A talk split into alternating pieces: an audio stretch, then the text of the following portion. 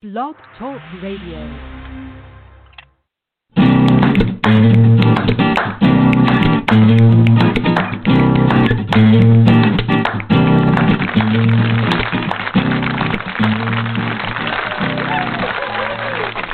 Welcome to Thursday night at the Speakeasy Cafe. We would like to invite you to take the stage for the Sound of Ink Open Mic Poetry Night. Now, let's get started. I want your ink in our ears. Hello, everybody, and welcome to the Speakeasy Cafe Open Mic Poetry Show, Sound of Ink. I am excited to be here tonight. We have a bunch of wonderful things to go over, but before we get started, I want to make sure I give you the number to call in if you would like. It is 646 595 3965. That's 646 595 3965. All right, we'll be getting to the lines in just a moment. Have some announcements to go over before we get started. I want to let you know, first of all, if you're interested in putting together a poetry workshop with us, you are more than welcome to do that. You don't have to be a professional workshop provider in order to put one of these on. The concept is, is we all have something to teach and we all have something to learn from each other. So we'll have fun with these shoot me a message. Probably the easiest way would be on Facebook. If you're not on my contacts list, you can find me under Nyla, N Y L A, last name Alisia, A L I S I A. Let me know what you'd like to do. You can uh, your workshop can be anywhere from three minutes to three, or you can do it for three minutes if you want, thirty minutes or three up to three hours, depending on how much time you need. You can do these live if you want audience participation. You can do them pre recorded, which means you can sit in the comfort of your home and pre record and edit, do whatever you want. Send me the MP3 file, or we can do a combination of both. We could do the first half of the show doing your recorded workshop and then come on live so we can take questions and talk to listeners and answer questions, all that good stuff. So let me know what you want to do. We'll get it put together. It'll be a lot of fun. Next, I want to thank our sponsors, and this is really important because a lot of you stepped up to the plate and helped me cover uh, part of the 2020 broadcasting license for the Speakeasy Cafe. We are going into our 14th year of broadcasting live, so 14 years we've been together here as a community. And I just want to take a moment to thank those of you reached into your pocket, helped keep us on the air. And thank you on behalf of not only myself, so sincerely and dearly and heartfelt, but from all of us here as well. So, our sponsors for the 2020 broadcasting year are Debbie Kelly, Eric Sheldman, Maddie Gullickson, Melvin Douglas Johnson, Rick Clark, Raymond Bentley, Gary and Noreen Snyder, Rachel Ward, Kevin Kraft, Gina Storm, Renee Cryer, James, aka One Sapien, Richard Ward, and Colin Kennedy Hume. Thank you all for for pitching in this year and helping take care of that. I found my my uh, yeah, I found my paper. I lost it last week. I was all panicking. uh, it's been it's been a really really fun week, you guys, and uh, but I'll tell you what, I'm, I'm very excited to be able to just sit and hang out with you guys tonight. Go ahead and pull out your paper and pens for me, your journals, your spirals, whatever it is that you write in for me, real quick. And I'm going to give you some writing tasks for the week.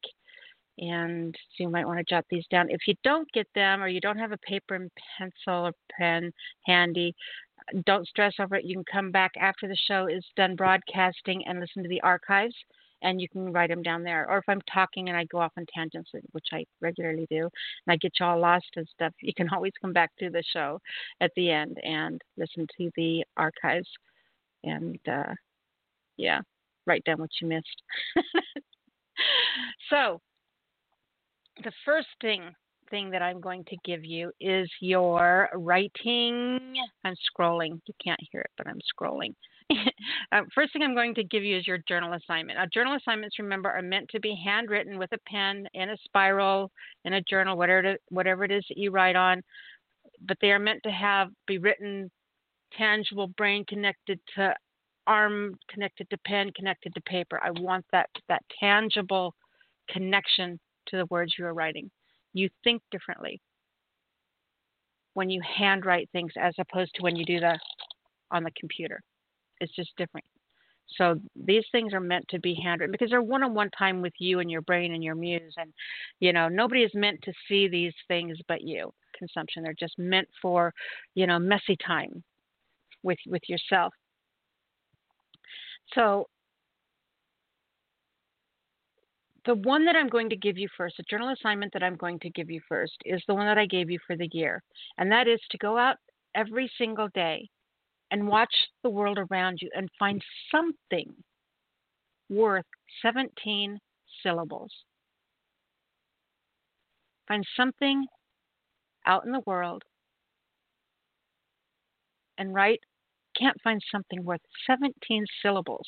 And if you can't take the time to sit down and write 17 syllables, then you need to really take a look and, and figure out where you can shave some time off to feed that creative side of you. You have to have input in order to have output. So it's important. So every day, go out and find something. Every day for the year, from now on, from forever. I don't care. Let's do this for 20 years, all right? But every day, go out and find something to write about that's worth 17 syllables of your brain time. All right that's your writing is, or your journal excuse me journal assignment for the year. Now next the the journal assignment for the week is and we've been working on ramblings which is basically free writing but this is with a little bit of a twist. I give you your starting thought. So you take this what i'm going to give you give you here and you write it at the top of the page and when you write it down you just keep going. You keep writing for at least 10 minutes and i don't care what you write i don't care if it makes sense i don't care if it starts out with the, the sentence that i give you and ends up with you writing all about you know how to change a tire manual that you are working on secretly that's your like novel whatever. You know it, just just write free write whatever comes out of your brain but i want you to start with the, se- the sentence that i'm going to give you. And we we were doing them just ones that i made up but i switched it up and right now we're doing these. The lines that I'm giving you are the first lines taken from some of the world's greatest novels ever written. All right. So, yeah, the, that's where these sentences are coming from. So, the sent- to get there, the sentence that I want you to write at the top of the page is A screaming comes across the sky. A screaming comes across the sky page and then just keep going. Right for at least 10 minutes and anything that comes to mind, just free write. Let let things spill out of your head. so again, the sentence: scream. A, a screaming comes across the sky. A screaming comes across the sky, and that is from the book Gravity's Rainbow, published in 1973. Next, I am going to give you your writing exercises. Exercises are different than journal assignments. Journal assignments are that comfy one-on-one, you know, yoga pants time with your head. And exercises is meant to get you into the gym, to get that those brain muscles stretching, expanding, doing things that are uncomfortable, feeling the burn, if you will. All right, but, but to do things that you're not that that's push beyond the norm. You know, it's only when you step outside of that comfort zone that you grow, that you become more, you become better, you become exercises meant to push out of those comfort zones, think in a way you've not normally thought, write in a way you wouldn't normally write, you know, take a view or perspective that is new or unique for you. So, sometimes the, the, the writing exercise that I gave you for the year, I want to just remind you real quick, and I'll keep that part brief. But the writing ex- exercise for the year because it's not always about writing. Sometimes it's simply about doing, exercising. You have to have that input in order to have output, right? So I want you to do something every single week that surprises yourself. Something new, something you haven't done before. You know, if you can't think of anything, call up a friend and ask them, you know, what if they're into like like um coin collecting and there's a big coin convention. Go with them. Watch the people, watch how they interact Watch how they talk about something they're passionate about. You, know, you may not understand it, but you will have that experience to call on because you don't understand that passion. By seeing it and feeling it and touching it and smelling it and being enveloped in it, the next time you sit down to write, you are going to be able to draw from that well that you did not have regardless. So that's why doing these things are important. Know, you have to do things that that push you out of your comfort zone to, you know, go make messy in life. That way you've got something to write about. Okay. So do something every week. One thing. I don't care if it's 15 minutes. I don't care if it's the entire day, the whole weekend. But do something new, exciting. Go explore, play, discover. All right. The next thing that I'm going to give you is your weekly writing exercise. Now, your weekly writing exercise, we have been writing to scenarios. So, this week I would like you to. Now, this is this is not meant to to uh, produce a poem. I'm steering. I don't want you writing poetry to this. It's just like um, a short story or narrative prose, something along that line you know, don't overthink it. Just let it spill out, just like free writing. But it is going to take a little bit more thought and a little bit more structure than a normal free write would do. So I want you to sit down and describe each day of the week as if it were a person, and give each one a, uh, each one personality traits. Give them a job um, and a goal. You know, what's its relationships with the other days? Basically, a biography or a you know, what if you written a, a dating app description or an obituary? Creative. Remember, it's it's uh, just just have fun with your words. Play with them. You're not just a poet. Right outside your label. Yeah. You know that I was thinking earlier when I was working on this one. If you got real froggy, right? You could take all the weeks and their personalities and all that and write them all into a story. And they're into that, you know, take take each free write thing that you did here and draw from it to condense it down into a poem. That's one of the things that the the side effects of doing this type of an exercise is you you find things inside of these that can become poetry that you may never have thought of had you not done it this way first. All right, so describe each day of the week as if it were a person. Give each one a personality and a job or a goal. Uh, describe its relationships with the other days of the week. You can write it any way you want. Like I said, dating app description thing, um, a, a biography of the day, whatever. What if it was your Wikipedia for Wednesday? Okay, so then, like I said, if you're feeling real froggy, write a story but with them all tied together. Next, I want to give you exercise number two, which is pick apart a prompt. And I want you to remember that it's sometimes it's not so much what you write to something, it's not what you write to the prompt, but what you do with it before you write. And so this exercise is meant to teach you that. And when you do these, when you do these, you know, short little exercises and have fun with them, every single time it becomes like you know muscle memory every time you sit down to write something your brain is going to flash all these scenarios in your mind before your pen ever starts writing a word but you've got to train your brain to do that because right now most of us most of our brains are trained to knee jerk reaction ideas typical or you know I really, I'm really trying to push you guys outside of, of your comfort zone. It's, it's, I can't even tell you how important this is. You know, I've watched so many of you on here, you know, being on the air 14 years, I've watched so many of you. I mean, some of you have been here 14 years with me. Some of you I've known longer than 14 years in, in the writing community. Uh, you know, and to see how we grow and change over the years as writers, you know, as we learn, as we stretch, you know. So push yourself. Push yourself to become the most unique you you can actually be. Gosh, I sound all guru tonight. Okay, so anyway, pick apart a prompt.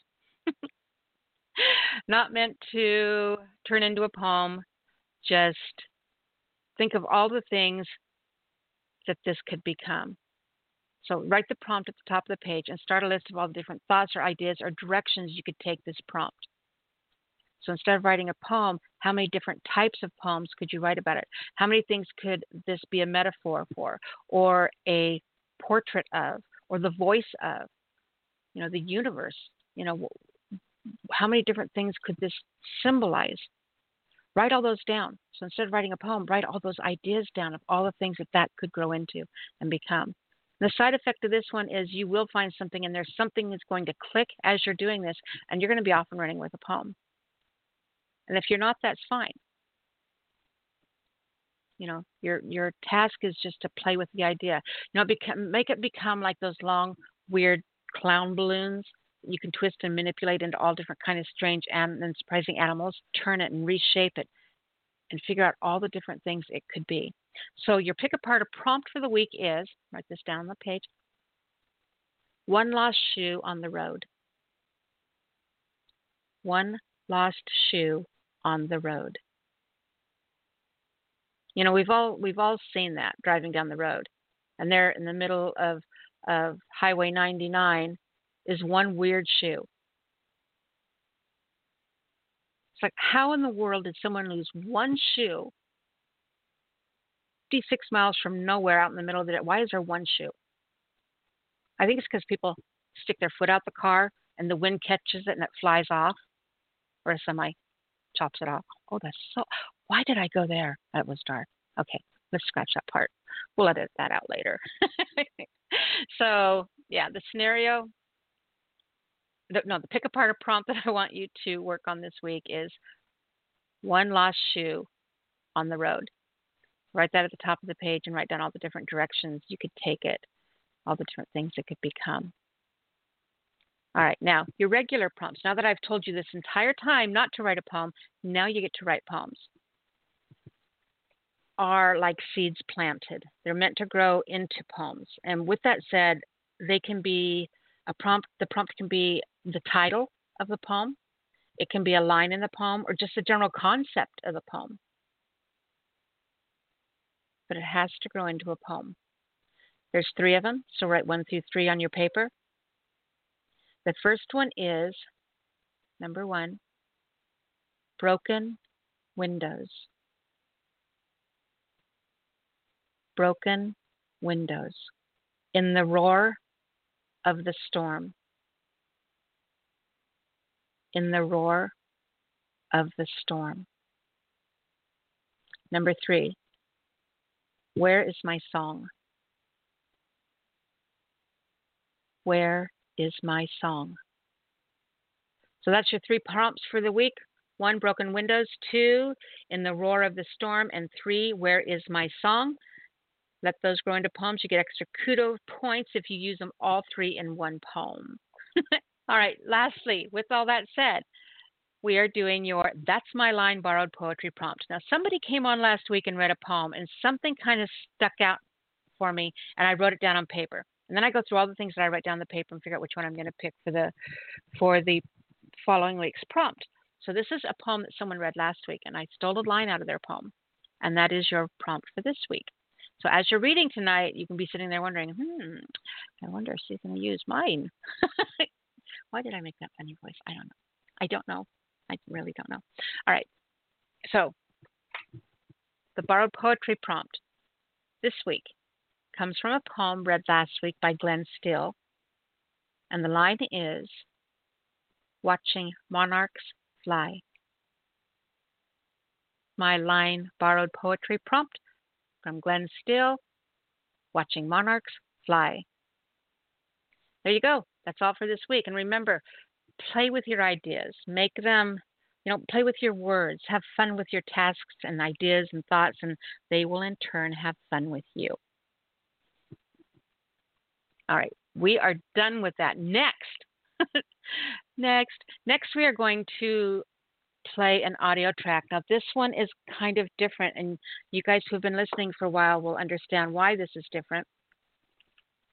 But we've kind of talked about this the last couple of weeks, and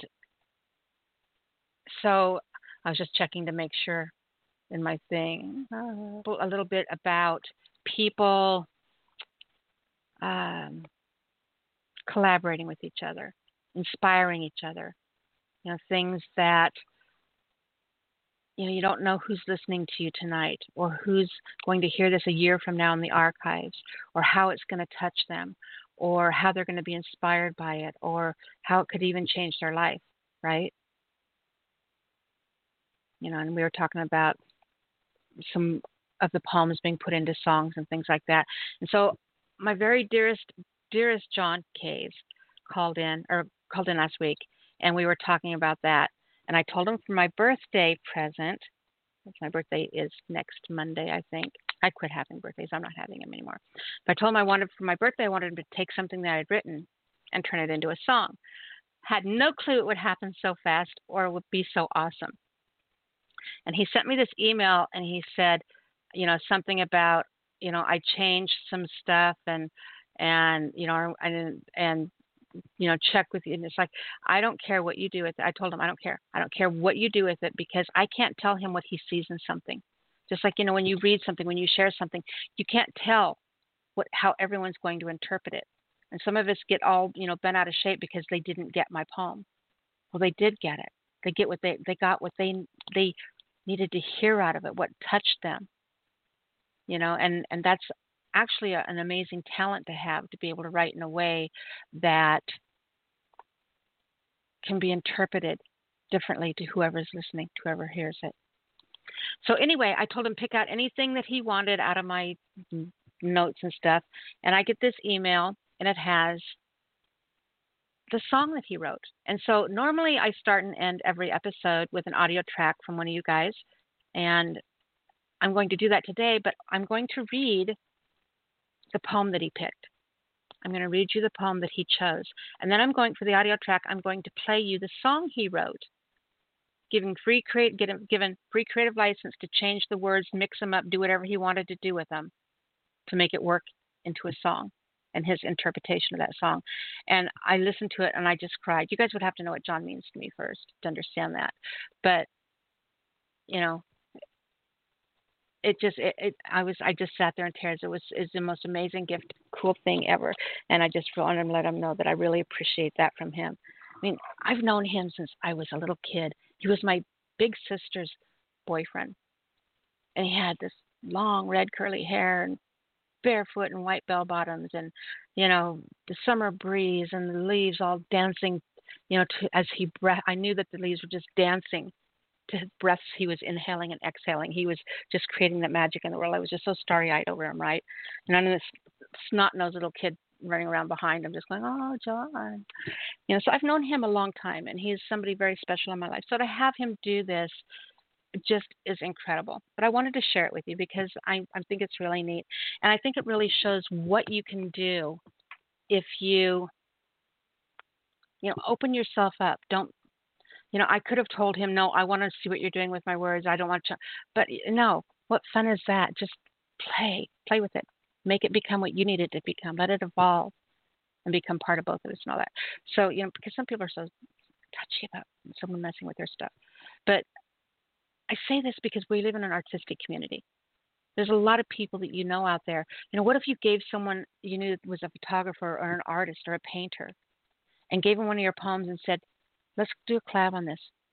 Paint paint this poem. Take a photograph of this poem. You know, John writes music. He's a songwriter. You know, take these words and make a song. Play, play with your words. So this is the this is the poem that he chose. I'm going to read it to you so you can hear the poem version first, and then hear what he changed because it's really interesting and really cool. So this the one that he chose is a poem called Displaced. And this was published in the Goldman Review. Always if you have something published, remember they always have to be mentioned. It's part of your contract when they publish you. So this this poem is called Displaced, and I wrote this uh, right after the title. I wrote my journal entry inspired, where where this was, you know, the whole emotion of of where this was this poem was conceived, and I thought it was really kind of important to include that in there. But this, so I'm just going to start. Okay, right, and you, and you, but understand the quote comes first. Displaced. My toes sink in, and sweet grass makes room. A prairie flower can be plucked from this place, but her roots cannot from the red soil. She will always be here, her scent lingering and longing, calling like whispers, running wild over endless yellow on warm prairie winds. always she will return to the place where she blooms. And that was from my journal written in Cheyenne, Wyoming, July 17th, 1993. The prairie, so far away. Closing eyes, I am there still. Warm wind makes lavender heads roll the horizon like ghost dust, remembering buffalo. Summer washes sky barely blue, more bleached than bones. Wading deep, sweet grass waves tickle legs. White poppies intoxicate bumblebees, large as pony beads, wings drumming hard. I was born already buried in this place. Womb of thought brings rebirth, delivers me to red soil earth. Lingering palpable, a heartbeat heard even now, veins running wildness. I feel it inside, the Mustang pounding in my chest. So that's why it's important to write journals because I was reading through an old journal and I found that that exp- that that little section that that paragraph that I had written and it inspired this poem because I miss being there so badly. I mean, there's there's an actual physical, tangible ache I feel when I think about place in the world. All right, so that was the poem that John chose. And I am going to play you the track now. This is what he did. This is how his take what he what he found inside the poem and this is what he created. And I am in love with it. Thank you, John, so much. Hi, Nyla.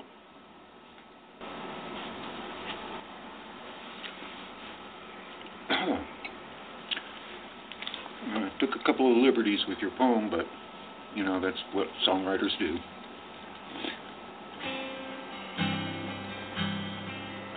Oh, the prairie is so far away. Closing my eyes, I am there today. The warm wind makes love to my skin. Thunderheads roll on the horizon like ghost dust, remembering the bison. Summer washes a sky that's barely blue. Well, it's more bleach than bones. I'm wading deep. Sweet grass waves tickle my feet. White poppies intoxicate. There are bumblebees, large as my pony's gait wings drumming hard as I was born. Already buried in this my home, a womb of thought. Rebirth delivers red soil of this earth, lingering, palpable, a heartbeat heard. Its melody, it's calling me back somehow. I am down there still, wildness in my veins. I feel it inside like an old Mustang. Inside my chest, hoofbeats are still. Prairie is so far away. Closing my eyes, I am there today. Warm wind makes love to my skin. I hope you like it. It's all yours. I love it, John. I can't even tell you. Thank you. Thank you so much for this. All right, you guys go out there and collaborate with each other, inspire each other. Don't be afraid to ask somebody. You know, somebody could be sitting there just looking for something new and creative to do. Out in your social circle. There's a lot of people looking for stuff to do right now. All right. Now, time to get to our callers. Oh, by the way, if you want to, if you have an audio track and you'd like to mail it in to me, you can do that by mailing it to the word "thus" in, this, in the email title, The Speakeasy Cafe, The Speakeasy Cafe at gmail.com. Make sure you put audio file, MP3, something like that in the subject line for me, and I can get uploaded to the show's library and play it for the world. All right. Now, if you guys are on hold, this is what you can expect. First of all, the number, if you would like to call in, 646 595 3965. That's 646 595 3965. If you are on hold, this is what you can expect. We do take callers in the order that you call in, such as area code 731 is our first caller tonight. When I bring you on, please make sure that you introduce yourself. It's real important that people know who's reading and that your name is attached to your work. You can do looking at the phone lines. You can read two poems. Now, don't make them super long, but you can read two poems tonight. If the lines get too busy and that changes and we need to switch it up to one, I'll let you know at that time. If that happens on your call, I am so sorry. Uh, but right now, we're good at doing two. So have two ready to read. If you want to read two, let me know. If you just read one, that's fine. When you're done reading, make sure you give out your URL. It's real important that people know how to come find you and you know get to know you and your work better. That that whole creative circle I was talking about. People who inspire each other, who can feed each other that inspiration. These social circles, especially for creative people, these social circles we make for ourselves are vital. They're like a lifeblood. It's a place where we can actually tap into and get fed things that we cannot get anywhere else in the world. Because I'll tell you what, if I ask one of my sons if they want to read one of my poems, they'll go running. One time I was practicing a poem, I had it on a, I burned it to a CD because that was an easy way for me to memorize something, play it over and over and over again, and I'll speak along to it. It's like learning a song. Songs stick in your head. So if you hear it out loud and you speak along to it, it helps. For me, it helps me memorize them. So a tip there. Um, one time, that my son got in the car and there was an erotic one. I was working on, and he was just horrified. You know, if I ever end up on Oprah, you know, or Dr. Phil, it's going to be because of that, be because of that moment, or maybe a couple others, but may, maybe that one. Uh, so, yeah, I'm not even going to go anywhere on with that because that's going to lead me right into my next part. Anyway, make sure that you give out your URL. Next, please remember that I forgot where I was going to go with that word. We're just kind of snowballing and kind of going to try to cover that up real quick so you guys don't even know I messed up, jumped up there. Um, remember that our rating is a mature rating, so you are bound to hear just about anything, with the exception of adult porn poems, hardcore erotica, that type of thing. Tab A into slot B, no bumping body parts. Other than that, you are good to go. I want to give the first three callers so you kind of know where you are in the lineup. Area code 731 is our first caller, as I said, followed by 540 and seven, or excuse me, 540 and then 419. I do want to let area code 503 know that they are not in the lineup. So if you want to come on tonight, please press one. If you're here just listening, appreciate it. Love you dearly. Glad you're here.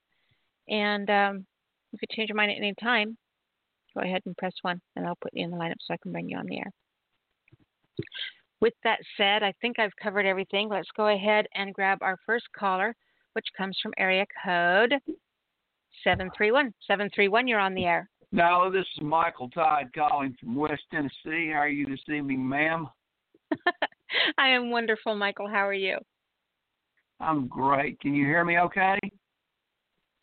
I can hear you perfectly, yes. Fantastic, fantastic. Well, since you said we could do two poems tonight, I'll just do one of Christine Wichman and then I'll riff it. So that'll count as two right there. They're both kind of short. Then, of course, I ramble a little bit too. I sent you the link on your Facebook Messenger if you want to go to her post where she did the original post of her poem Lotus Moon. Do you see that? I do see that. I am on the page. I'm quick. I'm on it. Uh, all right. Well, I tell you what. I'm gonna read her poem, and while I go dig up by my reply, it's down in the comments, by the way, and talk about what she wrote, and then we'll get to the other part. So first, let's go with Christine Wichman, uh, one of my very close friends from out in California.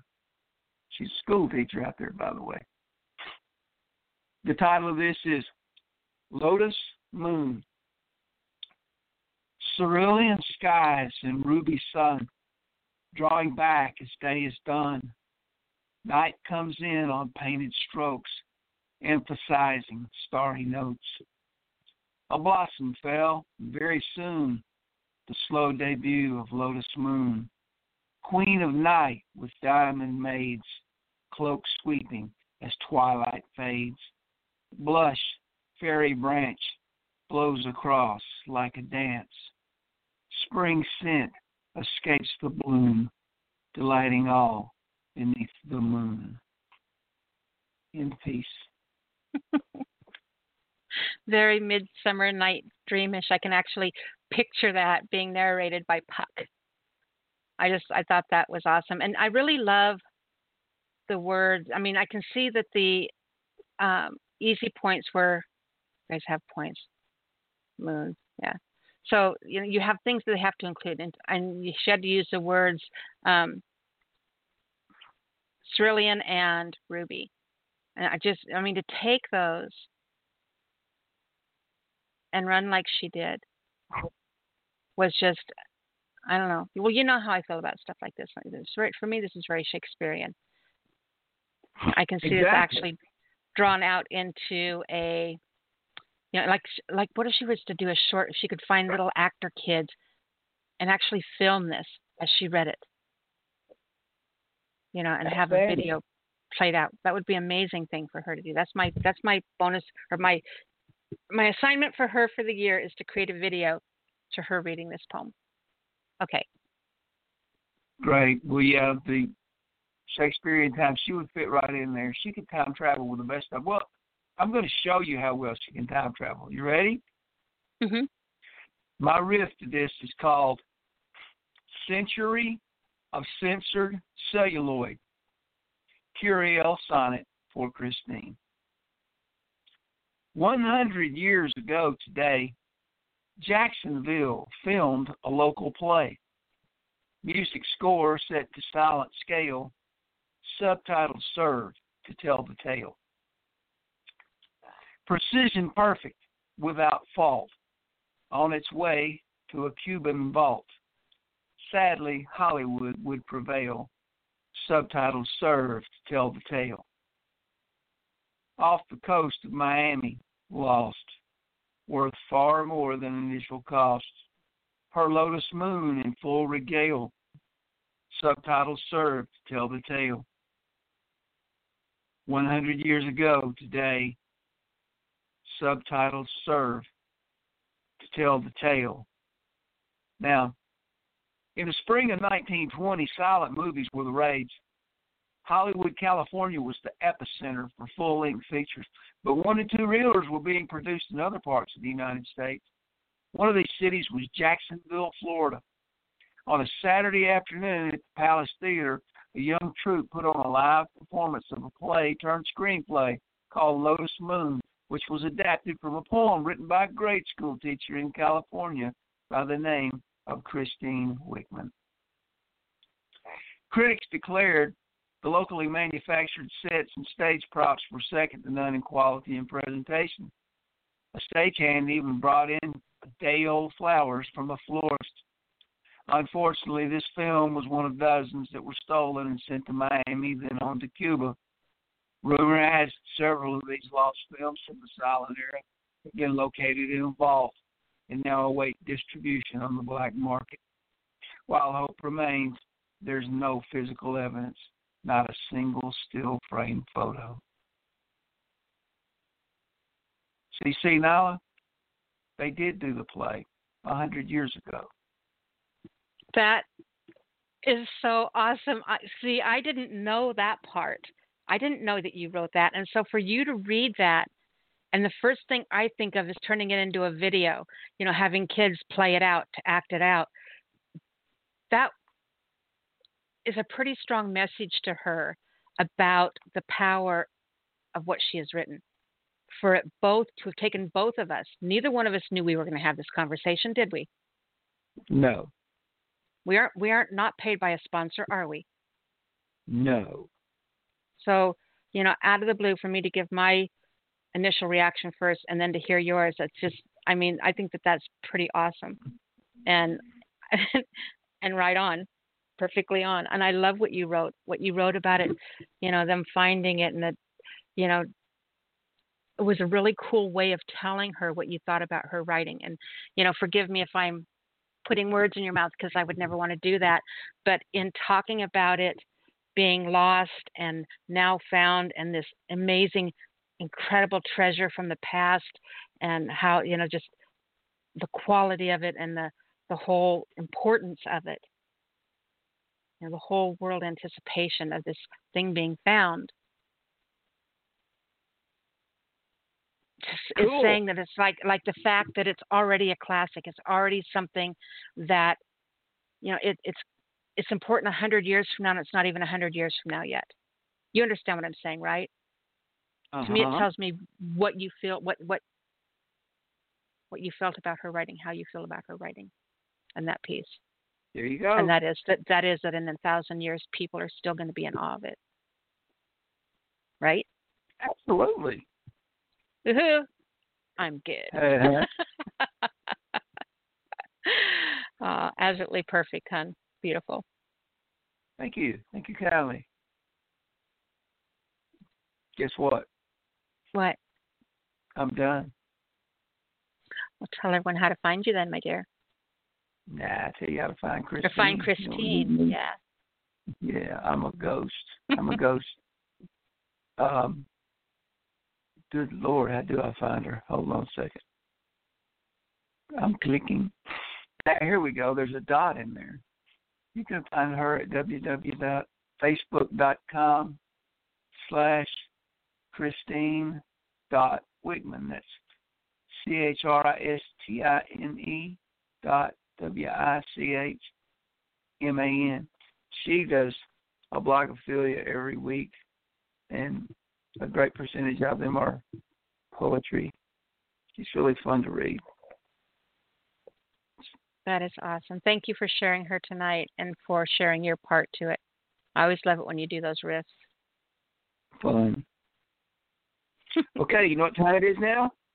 I do. It's time for me to step aside and make room for the real poet. Y'all have a great evening. Bye. Goodbye, sweetheart. We'll talk to you next week. See ya. Bye. Absolutely love that piece to be read. All right, callers. Our next caller. Oh, let me do this. There we go. Comes from area code 540. 540. You are on the air. Hey, it's Phil Church down in Virginia. Hello, my little wood booger.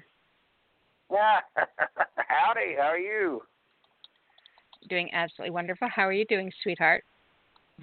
I'm, you know, fine as frog's fur. frog's fur. A little better than fair Midland, so, you know, I'm doing all right. I am so glad to hear that. Oh. It's like summertime down here today. And when you know, in the seventies, sun, beautiful sunshine. But I want snow. My my poetry tonight. Then I uh, uh, I'm going to do two poems because they kind of go together. And I, I'm pretty sure one of these I did a long time ago on the show. I'm, but I'm not 100% sure. But uh, you know, I like all kinds of stuff. You and me have similar likes and hobbies and all. One of the things I always like to do is stargazing, and I'm sort of a little bit of an amateur astronomer. So uh, these, uh, living down here in the mountains and all. So uh, growing up down here in the mountains. Uh, these two poems are going to kind of go together. And um, the first one's called Ridge Runners. By night, I watch the stars run across mountain ridges, east to west. I know that each one's akin to the sun, traveling until daybreak brings a rest. Upon this, my world, those worlds viewed, I consider the whole, struck dumb with wonder as the ecliptic reveals constellations cued. Thoughts of self importance are rendered asunder. I think of those worlds, cut off from my experience, imagining who or what therein may abide. My mind reels as my earthbound self searches the sense. The notion becomes beyond me. I must confide. In poem. I loved Yeah, it. one- You might you might not like this one, Nyla. Silly man. Ah, well, you, this one will get you because if you're wanting snow and all. This is called Moonless Mountain Night, and this is where I kind of go a little more into detail about uh, my favorite constellations, and uh, this would actually be a, a good little tutorial if you were ever teaching somebody some constellations uh, in the northern hemisphere anyway during wintertime. But it's called Moonless Mountain Night. The quiet cold of a mountain winter's night. Stars brilliant, untouched by the moon's light. Orion hunts by treading on mountain slopes. Just behind him, the dog star, Sirius, mopes. They travel the ecliptic to west from east in a nightly parade that's never ceased. Turn around from Orion, and you'll see there the gleaming of seven sisters and the bear. And from that Big Dipper to journey near or far, its outmost corner points to the North Star. The softening darkness of the blanketing night, sprinkled with celestial glinting, glistening bright, calling to a place possessed deeply within, where the essence of ourselves might begin. When gazing into the infinite, the Lord to trust, for it causes the mindfulness we are but dust when considering the stars, taken all in all, it is realized that our life truly is small. Remember, every note's needed to complete the song, and just as the stars have their place, we too are ordained to belong. In poem. That was incredible. That's maybe one of my one of in top ten favorite things I think that I've heard you read. Oh, thank you. And Sirius, that's my favorite star. So the fact that you had that in there just is like super super cool points. Once again, you know, adds to the fact that you are my secret soulmate person. I figured you'd like that. I I, I kind of figured you you're probably a bit of a backyard astronomer too. So, Mhm. uh, but yeah, that's uh, and the, uh, the seven sisters. You know, that's uh, the Pleiades, and uh, which I got I got Cherokee blood in me, and you know the Cherokees uh, they kind of think that the Pleiades is uh, kind of where everybody came from where where life you know originated. I think the Hopi might even have a similar belief, but uh, so I got all those in there. Uh, you know, the Orion and uh, Sirius and the Pleiades and the Big Dipper and the North Star. I just I love all that stuff. The way that they used to compass and navigate um, when they would travel, and that would be they would have stones, and the stones would be each a different stone, and they knew which stone it, stood for. So, as the sun started to set, they would place a stone on the ground, right where the sun set. Then, when the uh, evening star came out, they would mark that one with a stone, line it up perfectly on the horizon. And then, when the dog star was out, they would line that up. So they would line all these stones up with stars that gave them their their position. So they knew if they wanted to go west in the morning, that's how they found to navigate which direction which direction they went. Does that oh, make yeah. sense? So it's really cool. It's a really weird, cool thing, and I've been trying to do that because I go out in the wilderness a lot on my fossil digs, and so I, I do. I've got stones that I try to do that with, make my bearing compass with with the stones by the stars. it. I used to I used to do a lot of camping, and of course, with my health the way it is now, and I I can't do any of that anymore. But boy, I miss it. I used to love going out and packing back a couple of miles into the national forest, and of course down here, you know, we got the whippoorwills and the screech owls and all that going on, and I used to love it, loved it to loved it to death. But and I, you know, I was lucky. I was very, very lucky to to have had a uh, plenty of decades, a youth, you know, filled with that sort of thing. So, uh, and many good memories, a lot of good stuff to write poetry from, as a matter of fact. so, but I'm going to get on off of here and uh, give someone else a chance at it. And y'all can find me on Facebook at Phil Church. Send me a friend request. The more the better. And if you're interested in some of the stuff that I write, you can look me up on Amazon, Philip K E N T Kent Church, and I got some poetry books and some books about uh, spooky mountain history and things like that. With that, I want to get off here, hopefully, I'll be talking to you next week. thank you, Philip. Appreciate it so much, sweetheart. Great job tonight. All right, thank you. bye bye. Bye. All right. Our next caller, I'm going to go ahead and give the next three. We have 419, 219, and 832. Let's go ahead and bring 419 on. Are you with me? Yes, Agent 419, signing on for duty. Welcome, Agent 419. Red team, go. Hello. No, I'm red team. Blue team, go. I'm red team. That's what. That's why all of all of our missions always get fucked up. I don't even know what team I'm on. I'm red team. Red team, go. Red team, go. I'm That's on right. the winning okay. team. Yeah, I'm on the that's it. I'll take the one that win. I'll take the one that wins. My husband was Italian, and he he laughed because he said that uh, you know, they always switch sides. Whoever won, that's who they were fighting for.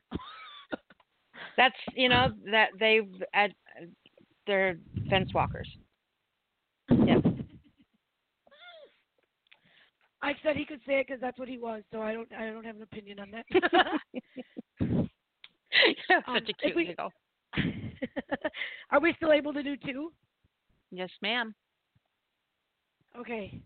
Okay. The first one is called alcoholism, and I think it's more of a prose, but I'll write read it. Um, alcoholism, a sad, lonely, black, dark, all-consuming disease that eats away from the inside out.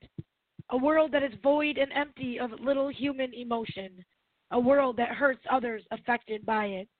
Alcoholism, a slow, painful death, ruins relationships and takes away so much. A desperate attempt to try and deal with life by drinking it away. Pains and hurts to be drowned out yet never seem to go away. They are there prevalent with each passing day. Alcoholism is a bitch to sit and watch and have no control. To be a witness to the physical ramifications but cannot do a damn thing about it. Cuts, stabs, and rips out one's heart as the one affected turns bitter to the years of subjection. Alcoholism leaves me praying for the diseased to have hope that they may fight the internal battle that they wage every night, to long for sobriety. Truth is, alcohol consumption starts as a choice, a decision that is no longer made as it takes over the entirety of daily life, turns one short and into an asshole, becomes routine. Alcoholism takes over, giving into it every day because the fight is less worth it because it doesn't make sense to quit for oneself or even for the loved ones and family, which are all affected as innocent bystanders. Truly doesn't make anyone responsible for their own actions, as one can simply blame it on the drink. Alcoholism gives way to so much. Severing relationships that should never should have lasted forever takes away from one's personality, making them into a monster, vile and short, and constantly wanting to fight, engaging in a never-ending war. There are no winners, and the battle hardly ever gets won. Alcoholism, a sight to behold, asking the question why. Is it worth it and all these people hurting? Yes, it is a choice until one allows it to consume every aspect of their lives. The final decline, the failing health, eventually dementia, and the pure alcohol- assholism that is created from the disease is unfathomable. Alcoholism began as fun times, and then the fun stops. A couple drinks with friends, and then eventually one cannot consume enough or quit because at some point one's choice to drink turned from making that initial choice to no other option but to drink like a fish with that hatch constantly open like the loose lips that operate over time always opening for more alcoholism. The sad truth of reality is that the alcohol the alcoholic deep down inside has a pure heart of gold, failing to see the goodness in themselves as they piss years away with the insurmountable drinks. Light seldom shines in the hearts as darkness has taken over everything. They reside in a place so lonely and dark and fail to let the goodness of light befall upon them. It has extinguished. The world in which they dwell becomes smaller and smaller and smaller, yet they continue to drink up until their demise. Alcoholism. I pray for the drenched souls, for absolution and for a resolution to find the path of light and for their reckoning to finally come. It does exist. Vanquish the darkened veil adorned for so long and leave it in the shadows where it belongs. I pray for truth as one who lives with this disease is in denial and failing miserably to not only live to their potential, but to see it in themselves to do so. And peace. You know, I think that there's a deeper thing to that poem than, I mean, it, it's very passionate and very unforgivingness in it. There's a pain in it. There's an anger in its writing that Mm. very palpable. You know, so even more than writing about what it is, I think that it tells a story about it was to do or what it does to the people who live around it. Mhm. And I think that I think that the, that underlying the the venomous way that it was written, but so matter of factly, you know, it's it's it's a shadow. I mean, it, it's you don't do it directly. You don't talk about it that way in the poem Mhm. But it's such it's such a dark shadow, such a palpable shadow behind what you've written that as you're reading it, it makes you understand that, you know, yes, this is what alcoholism is, but listen to her. That's what it does. Mhm. There, I think that's the way I needed to explain it. I'm done now. Aw. I think I finally got there. I, I get what you're saying. Yeah, it's from the perspective of someone looking in. Yeah, or that's lived having with it it. affect having it affect their lives as well. Exactly. Yep. Yeah. With more than three people, or watching it with more than three people. So, which brings me to my other one. If I still have time to read one more. hmm um, this is a, an effect, kind of. This is a bystander effect of the person, one of the persons of that one, and this one is entitled "Please No." It says, "Emotional vortex constantly spins, mind spiraling, heart breaking. It has been this whole time. Transferred pain, reliving the past yet again. I don't know if I have it in me to sit and watch you die. To have to say goodbye to my dear old friend. Every day I watch you slip further and further away. I can see you are in pain. I wish and will it all away. I do take notice of the little things that are on such a bigger scale. I love you with all my heart, my good hearted angelic friend who lost his wings a very long time ago. I have tried to make you fly, to give you something you can do, to spend your time. I provide for you and I care for you the best way I know how, but no one prepares for what is next. Even if you know there is no perfect preparation plan, I try to not think about it. I try to put it all aside, but in flashes it comes back to me, hauntingly familiar, experienced unwanted territory. I have been here before. The road leads one way, with no way out. And then the forced, unwelcome goodbyes, all the years of denial, and finding a glimpse of happiness to find out it is short lived. I have enjoyed the ride with you, my friend. I most certainly did. The music and the memories, eternal flame in my heart lit. I will always care and love you as a real, true friend. Thank you for helping me to find myself again. But to have to say goodbye, I just cannot win because I cannot stand the thought of you never to be seen again. I love you, and life will eventually take its toll. I love you, I loved you, and I always will. Please find it in your heart to know. In peace. Again, very emotional piece. Thank you. You're very welcome, Agent 419.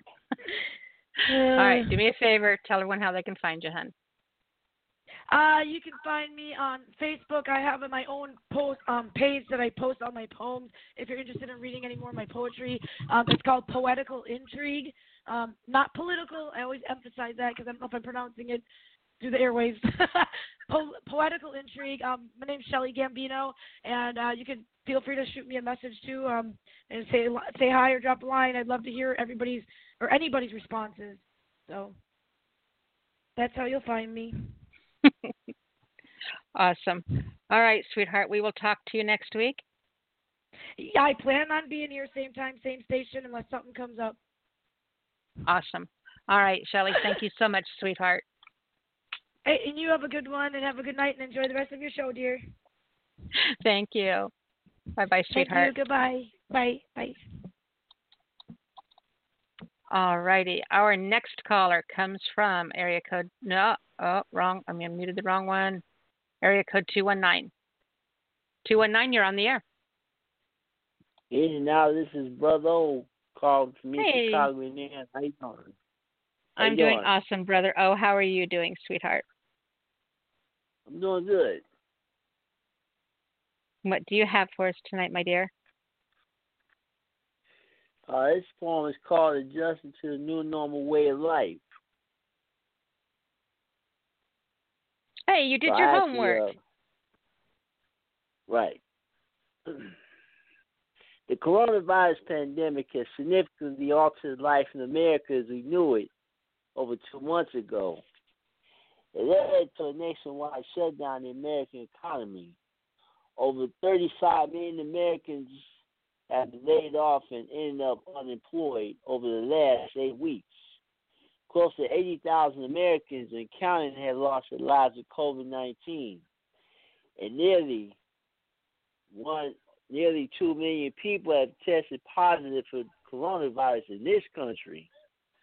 Going out to shopping malls and department stores, going out to barber shops and hair salons, going out to bars, nightclubs, and casinos, going out to cafes and restaurants, going out to the beach the park, going out to sporting events, concerts, amusement parks, festivals, parades, and birthday parties, and going out to movies, movie theaters, and even at church are now a matter of life and death.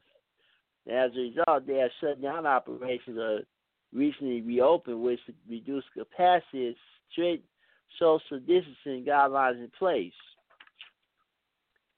My dear brothers and sisters, I haven't been to church in over two months. I haven't been out to any poetry session events in two months.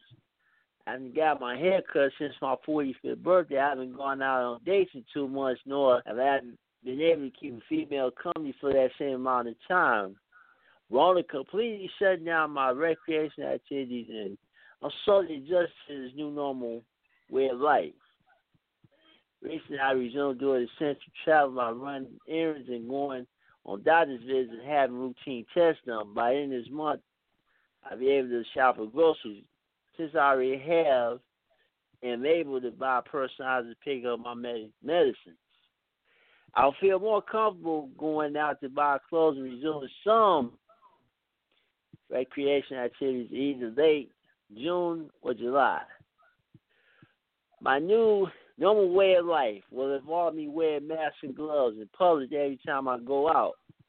Carrying either my alcohol spray or disinfectant wipes, washing my hands at least 15 to 20 times a day, putting my shoes on the back porch and wiping them out thoroughly when I come from outside, practicing the social distancing guidelines religiously. I have down the stairwell, gear shaft in my car, have my temperature checked when I go to the hospital doctor's offices. Avoiding gatherings of more than 100 people. Avoiding people trying to stay close to me. Greeting brothers and sisters with fist bumps elbow bumps. Greeting sisters kissing them unless it's my girlfriend. Hugs are appropriate though. Going through drive-thrus and ordering fast food, raise curbside pickups. Maybe have my groceries and medicine delivered. Wearing gloves when exchanging cash and coins. And switching to debit cards. My dear brothers and sisters, let me hit you with this hard social reality.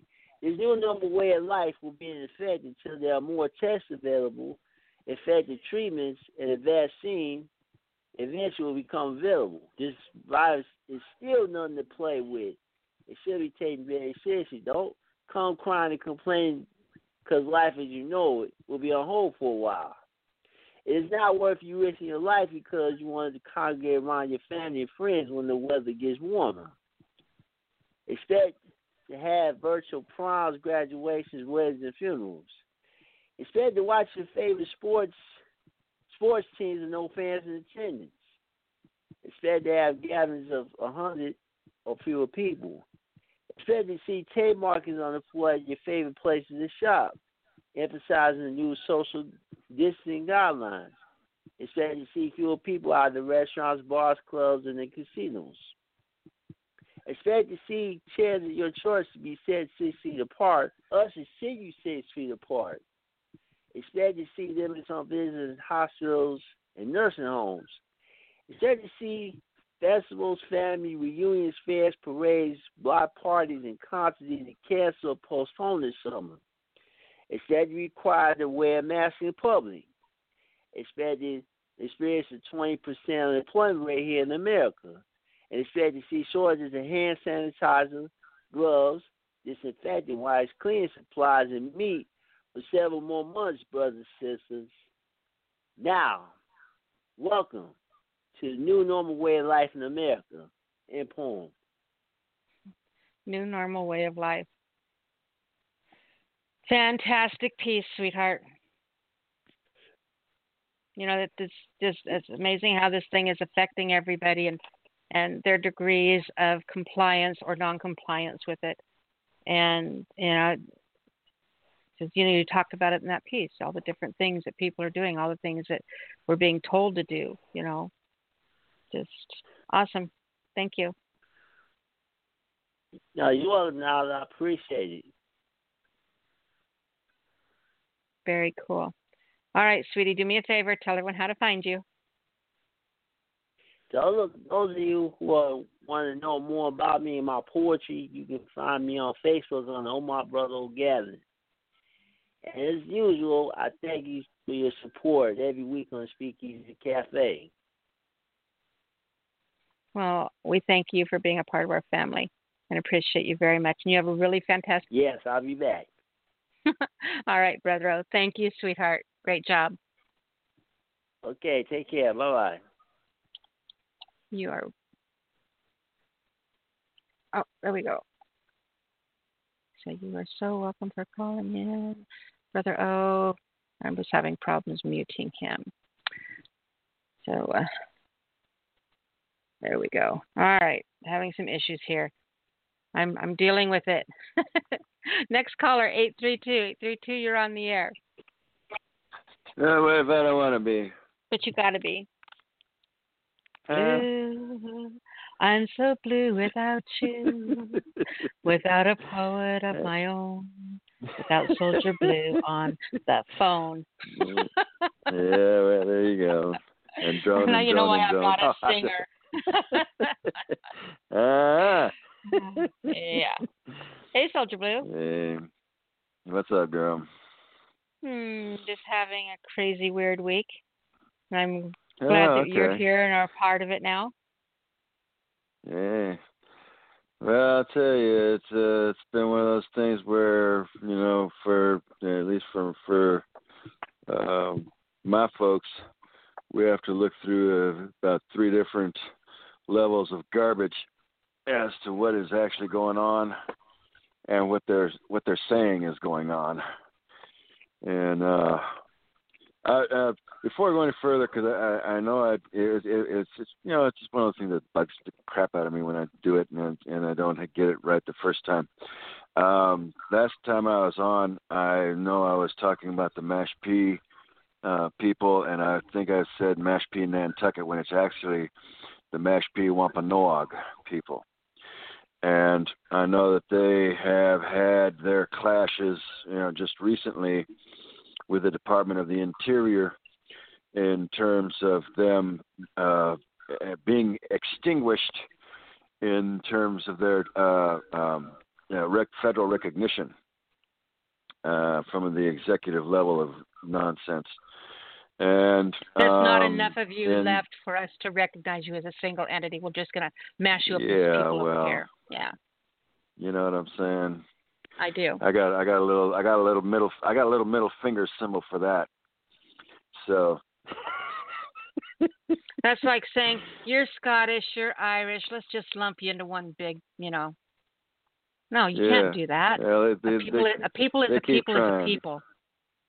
Exactly. And and my thing is is I've been looking at this and I've been looking at some of the things that have been going on more recently. And it seems to me like they're trying to take native people uh in terms of, you know, sovereignty and First Nations back to the era of late 50s which was was when they tried to the the, the in in the more quote unquote modern day to uh uh terminate uh, the you know the reservations and recognition thereof and so forth and so on. And so um, the um, the latest in that is with the Cheyenne River, Lakota, and the Oglala, uh, who have uh, at this point uh, maintained and be, and are still steadfast in their use of and maintaining their checkpoints on the boundaries of their lands. And uh, in the in this piece that I'm fixing to read, um, there's the, the word gnome, and it's not referring to the little gnome as in the garden gnome that you see out in people's yards. This is the dingaling douche who thinks she's governor for South Dakota. And she is. You know, you really sorry, shouldn't but hold I'm not, back I'm not like playing. that. You shouldn't hold back. I'm it's not. not I'm not playing. I'm, you know, I'm not playing with this garbage because you know she's a moron, and she wants. You know, she sits there. She's she. You know, she's talking about well, you can't keep your your uh your checkpoints up uh, because it's on you know public road. Well. The, the fact of the matter is that the public roads that, that, that are being under discussion go right through the reservation uh, lands. One. exactly. Number two, Exactly. Thank you. they have they have no jurisdiction over the lands of the native people and it doesn't matter if it's a public road or not third they are very concerned meaning the cheyenne river folk and the oglala about you know the the situation with the with you know the, the you know the current pandemic of everything going on and they have no way of being able to handle any kind of outbreak so they are they are ex, you know they they are in the main and at and on a very basic level. This is survival. You know, Mhm. this, this, this is not about oh well we're we're going to open up economy. Fuck economy. Okay, fuck that bullshit. Okay, these people are trying to make sure that they stay alive. Okay, that's what the bottom line is here with this. And and, and that little bitch who thinks she's in charge of the of the of that state can go fuck herself in the ass. I'm sorry, but that's just the way it goes, man. I'm, I'm tired of this bullshit where they they try to put their little crap on our people, and our people are trying to just make it through another day. Um, this, this this work is called uh, Thunder Fever. I'm going to get off of that because if I if I don't, I'm I'm just going to be cussing all night long. You know, it kind of gives it's people called- an idea of the passion from where you write. You know, was that fevered? Yes, but was it? I mean, it it gives. It's you know, it really tells us what's behind your writing when we listen to you. So don't apologize. Well, I, I mean, I, I don't want to, you know, I mean, I try to put it out there so that people can hear it, and then they can make their own decisions on what they hear. But at the same time, you know, like I say, this this is the bottom line of survival for these folks, and I and I do not apologize on that level. And and and, and if I was out there, I'd be standing right next to him. You better, you damn, damn well better believe that. Yeah, I do. This, and, and and this is like I say, this piece is is called Thunder Fever. Thonin, thunder movement, the rust of blood in a stained wall and a repetition before the pretense of fearful violence, vigilance, destruction, Nithe, annihilation. Speak in a clear voice. I will not participate in anything that I know to be a lie.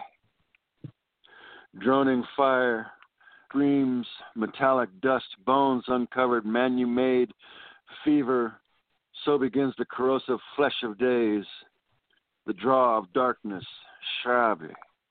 Who deigns to accept the legacy of the stars, Migake?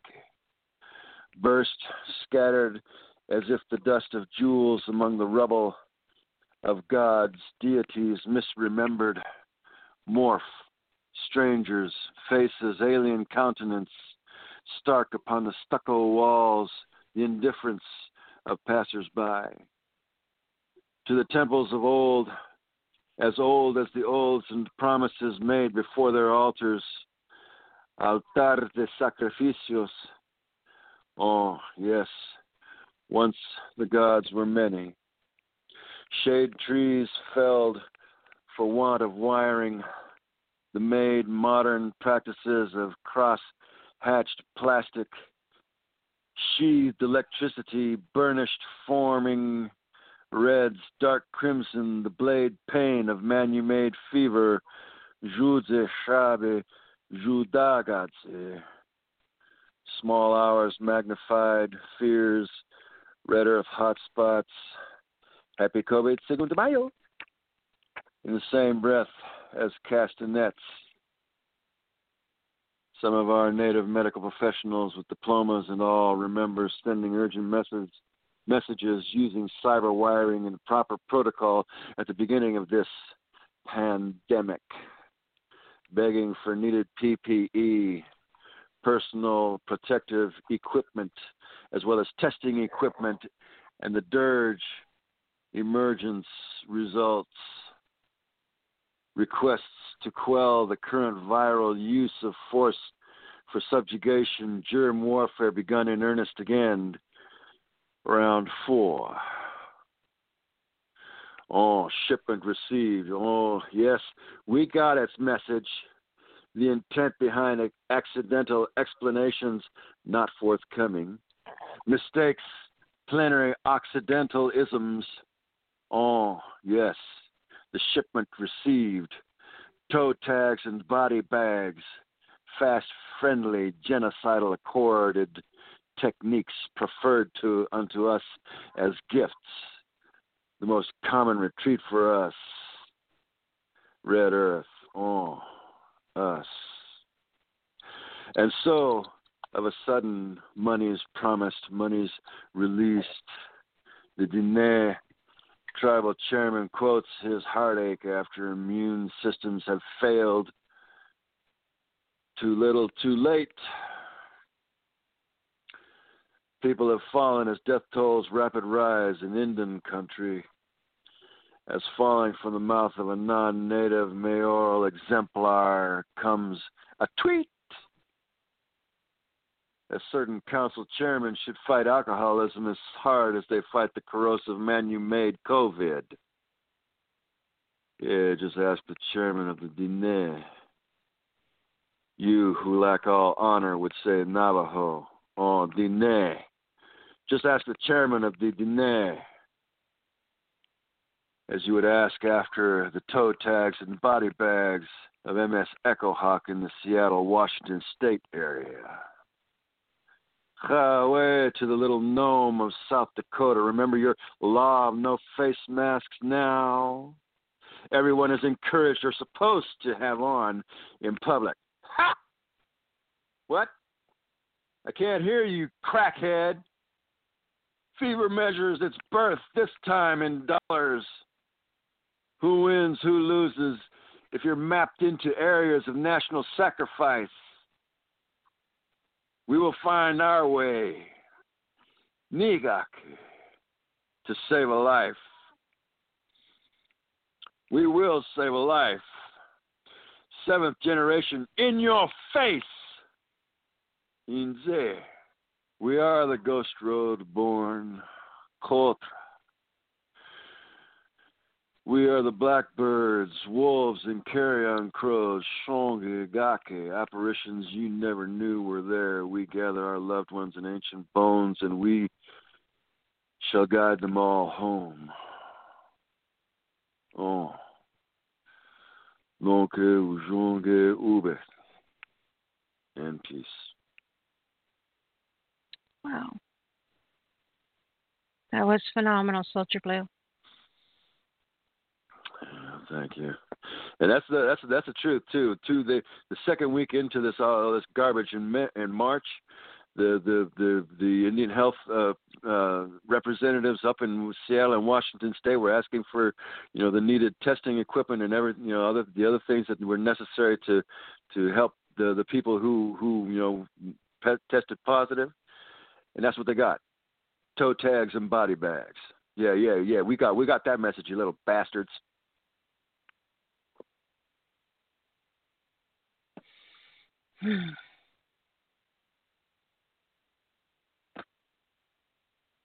Yeah, there's nothing I there's nothing I could add to that. I'm not even going to try to take away from. Fantastic job. Thank you. I appreciate it. I got another one that I'll read next week. It's uh, coming uh, coming from a different place, but it's a good one too.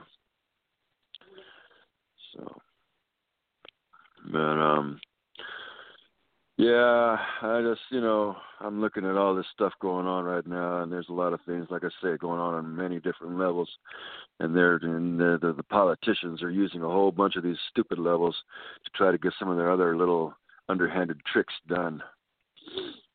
So you know, for, as far as Native people are concerned, we're having to look at it from all kind of different places when they come at us with these little agreements that they want us to sign on and you know get the monies for and so on and so on.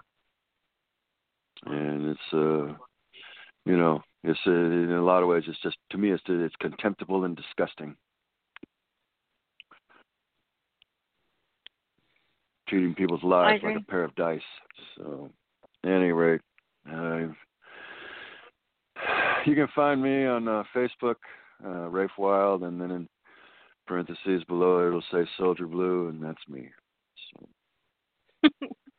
I right, keep up guys. with uh, everything that, that I can, and you know, the more people that can spread the the word around, you know, the better off we'll be. Awesome. All right, you will be here next week.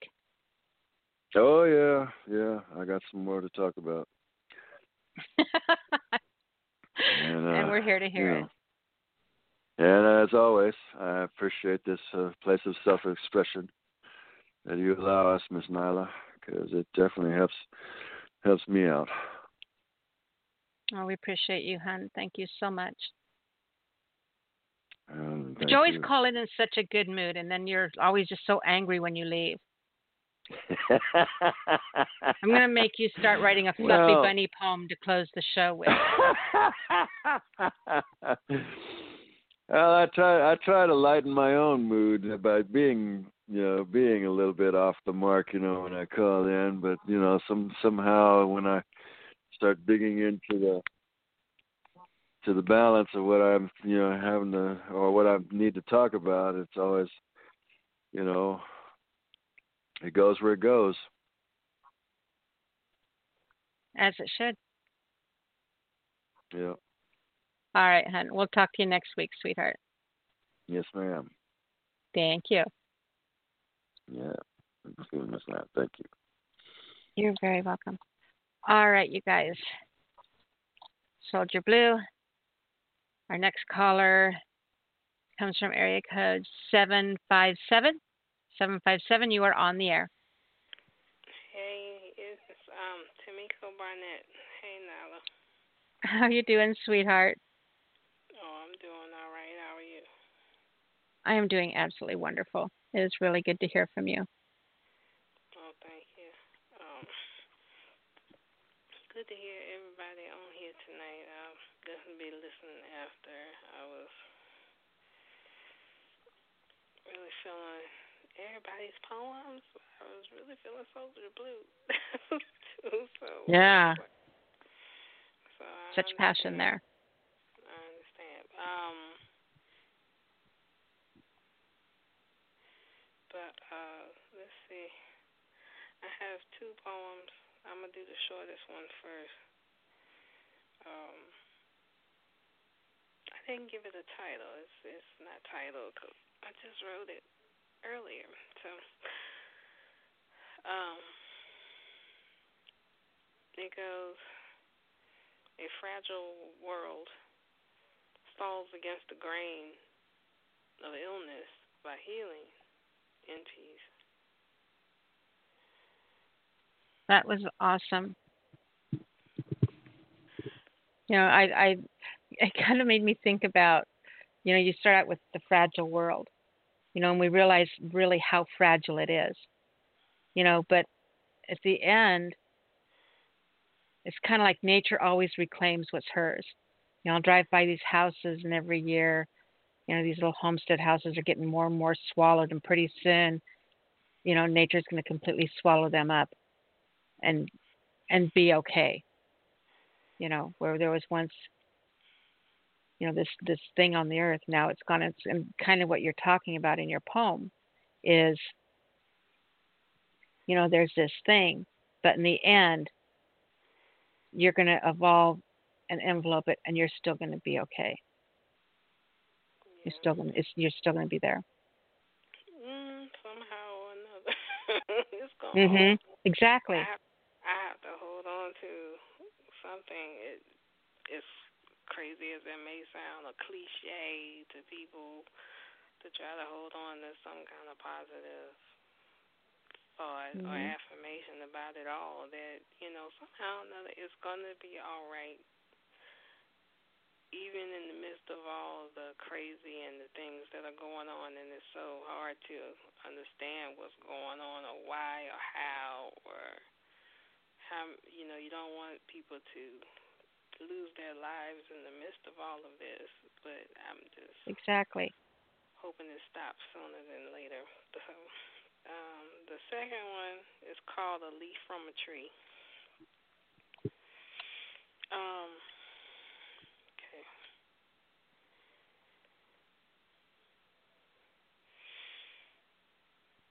A leaf falls into my hand. No morning dew. No change of color. Just held previously by the night's moonlight.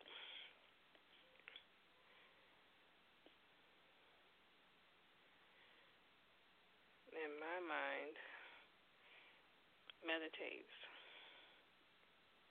Breathing in, I know that I have peace. Breathing out, there is peace.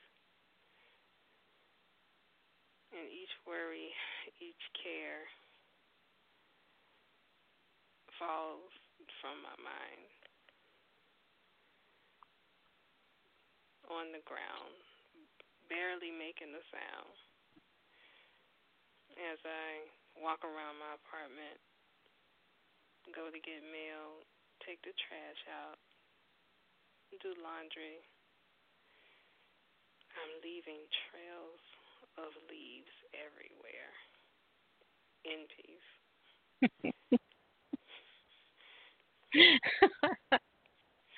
oh, you know that last line.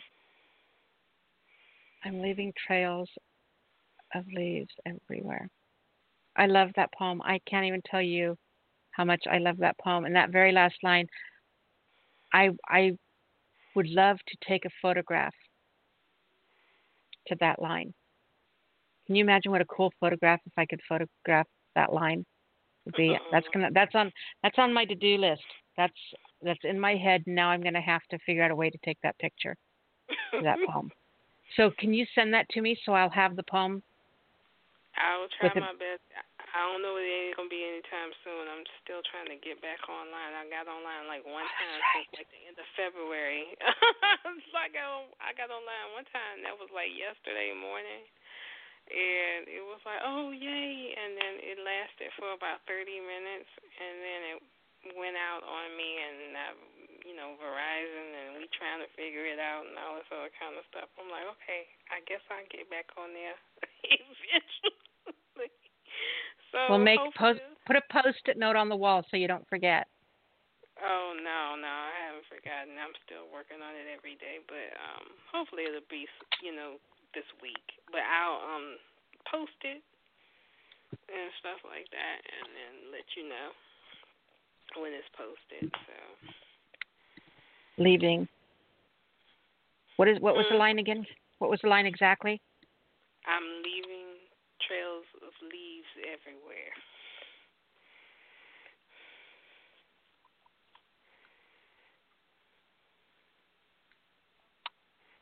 Okay, I've got it. Okay, I've got it written down. Sorry, folks. Yes, I'm, if I didn't write it down, I would not remember it. I didn't remember it. I had to ask her again. All right, sweetie, do me a favor. Tell everyone how to find you. Okay. Um, I do have a Facebook page, um, Tameko Barnett, T A M E K O Barnett with an E on the end, and um, poetrysoup.com forward slash M E forward slash T A M E K O, the number one and the number three, um, where lots of poems are posted. And I think it's it's it's other pages out there like timbuktu.com and um some other things floating around.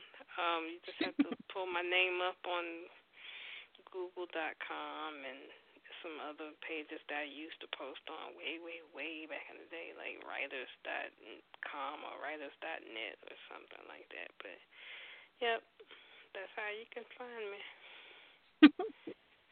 Thank awesome. you. You're welcome, sweetheart. Great job tonight. Thank you. You're welcome. Oh, and I appreciate you. Wait, wait, what? Wait, what? Wait, wait. Don't go away. Oh, okay, I you appreciate what? the poems that you were reading earlier tonight. I, I really enjoyed those. You read some stuff earlier. Oh, oh, I did. Yeah. Thank you. you forget that quick. I, you forget quick.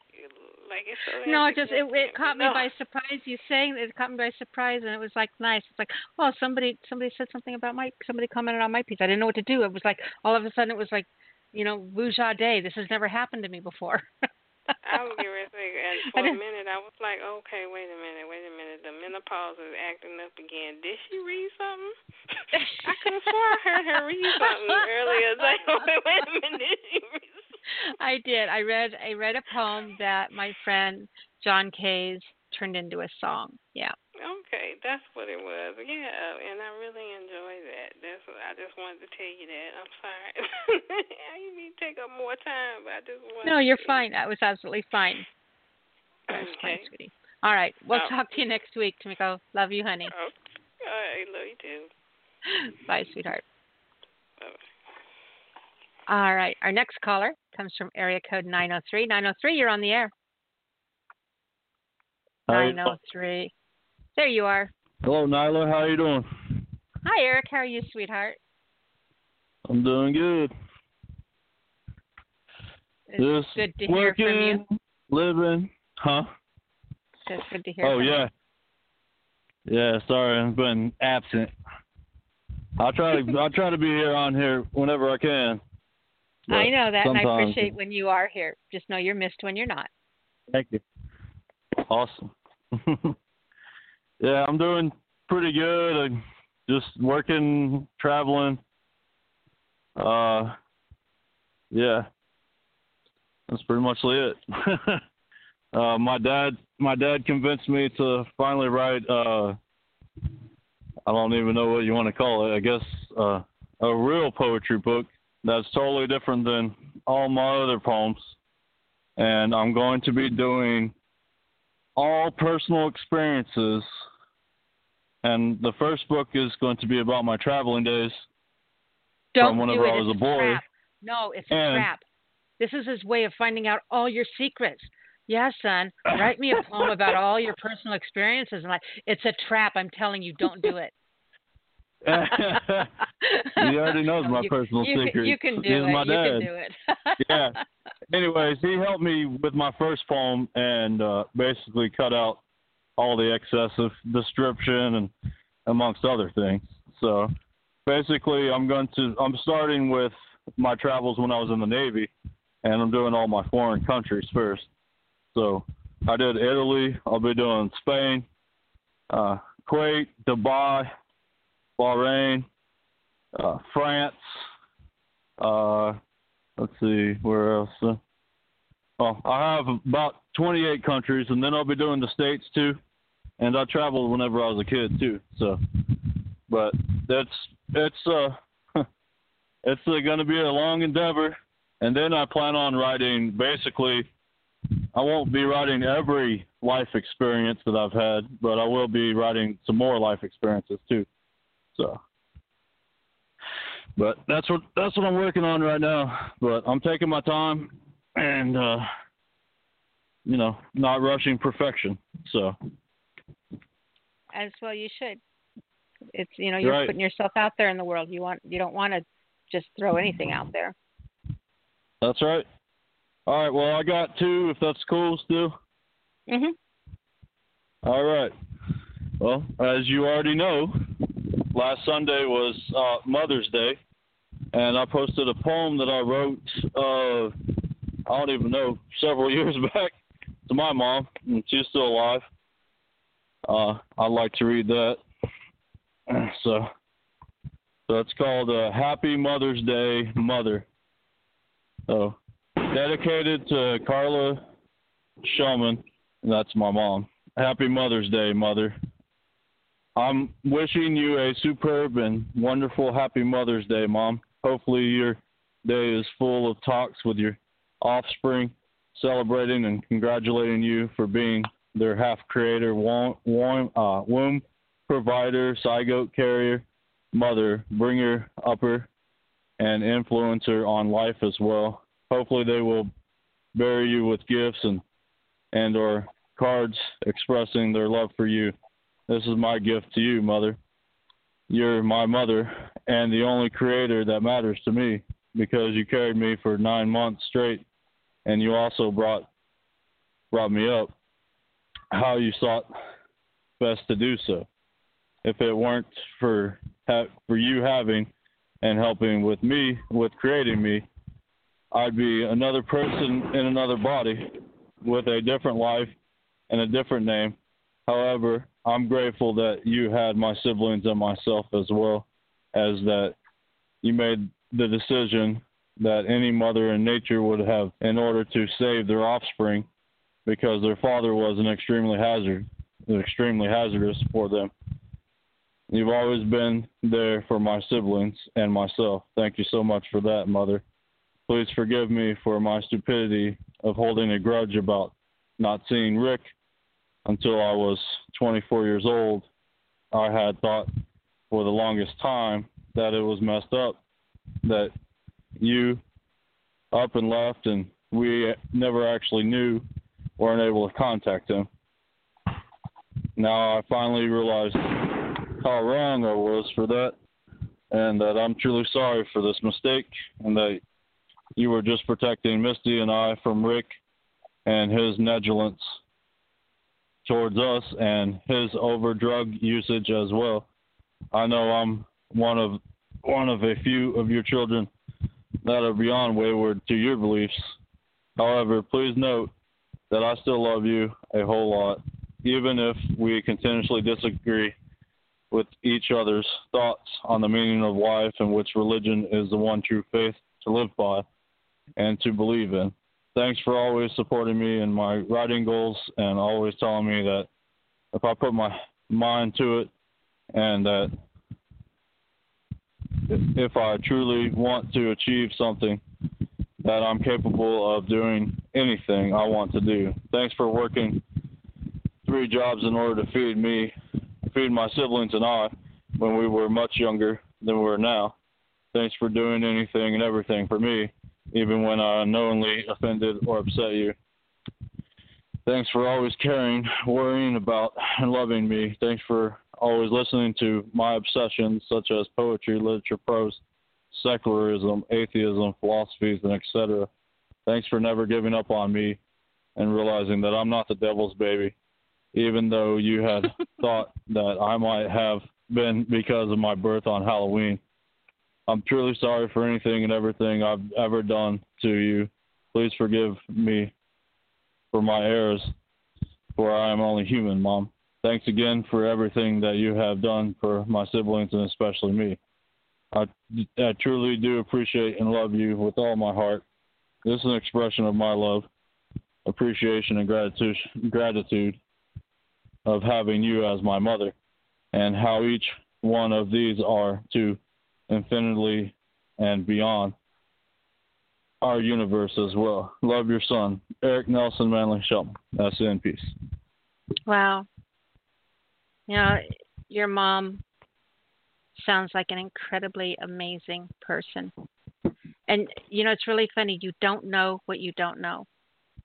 You know, a child who grows up with something, that is their norm. And you Mhm. don't know that it's not normal until you know, until you see see what it is, you know. And recently I have had the chance to see what a good family structure is, to see that they do exist, how they function, how they take care of each other, how they love each other. And it's it's very alien to me. And so I'm sitting there listening to you read about your mom and to me, you know, that is a portrait of what I am just learning now. You know, at this age of my life about what a fam what you know, what a family is supposed to be.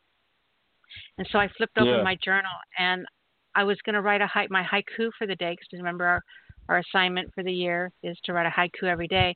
And I said even if it's not a haiku and it's just a little hiccup thought, write it down because you can go back and make it a haiku later, right? So Right. this is what I I want to read you the, in contrast to your poem. I want you to read what I wrote down that should be turned into a haiku later, and the, the contrast between the two. And so remember, you guys, I, this is just a sentence I wrote down. It's not a poem. Um, Right. but I wrote down Mother's Day, and then I wrote, I will not call, though every thought today is bloated with you. Do you hear the silence? All right. You know, do, you, do you even realize there's silence? Do you even realize I'm not Yeah. calling you? It's a concept of that? I will not call. Right. You know, so it's like I wasn't. Yeah. I, I won't call her. You know, does she even know? Right. Care? Whatever. So I just it's it's Yeah. funny. So when I talk about writing down little snippet thoughts, that's not a haiku, but it's going to turn into one. So even if you don't write your haiku every day, write down something. But I just, you know, I'm listening to your poem and I'm thinking, damn, I wish I could write a poem like that, but I, I can't. You know, my only, Yeah. you know, I I know this through poetry like this, through people talking about moms. You know, this is why it's important to hear things, to experience them, because I can never write about a beautiful family, but because of you Right. guys, I can. right? And uh, Yeah. to let you know that Rick was actually Rick is my biological father, and I was adopted whenever I was two. So that's and that's the person I'm talking about in the poem. Awesome. So it's just a little extra information. so and Very Missy cool. is my sister, and she's my Aw. actual only sister too. So, but I've written poems about my siblings as well, uh, and I actually wrote ten haikus in my second book to one of my brothers because he told me I'll read your poems that you write to me, but they can only be three lines long. So I took the challenge to do that. That's awesome. That would be my And kids. I'll wrote read it any out, poems you typed Mom, but they can only be, have one word in them. That's right, precisely. One word poems. I've done a couple of those. I've got one too. they get tricky. All right. Well, uh, thank you so much. Appreciate it. And uh,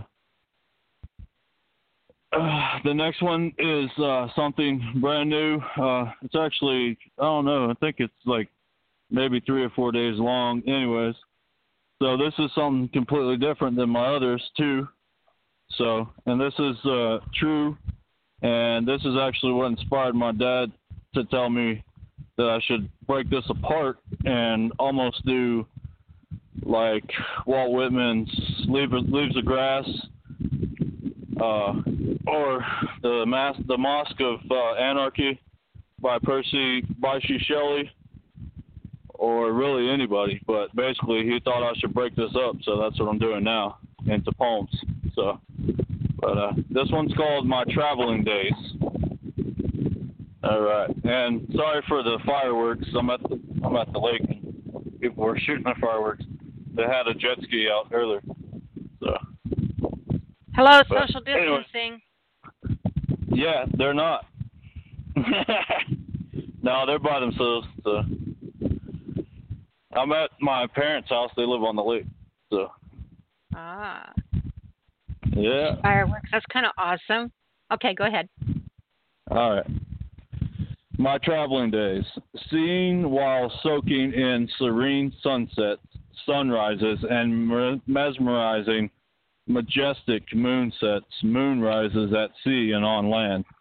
Watching dolphins, whales, sharks, and flying fish surface and submerge while doing flips, tricks, talking to each other, and even swimming and flying next to our ship. Sea snakes slithering on ocean's top.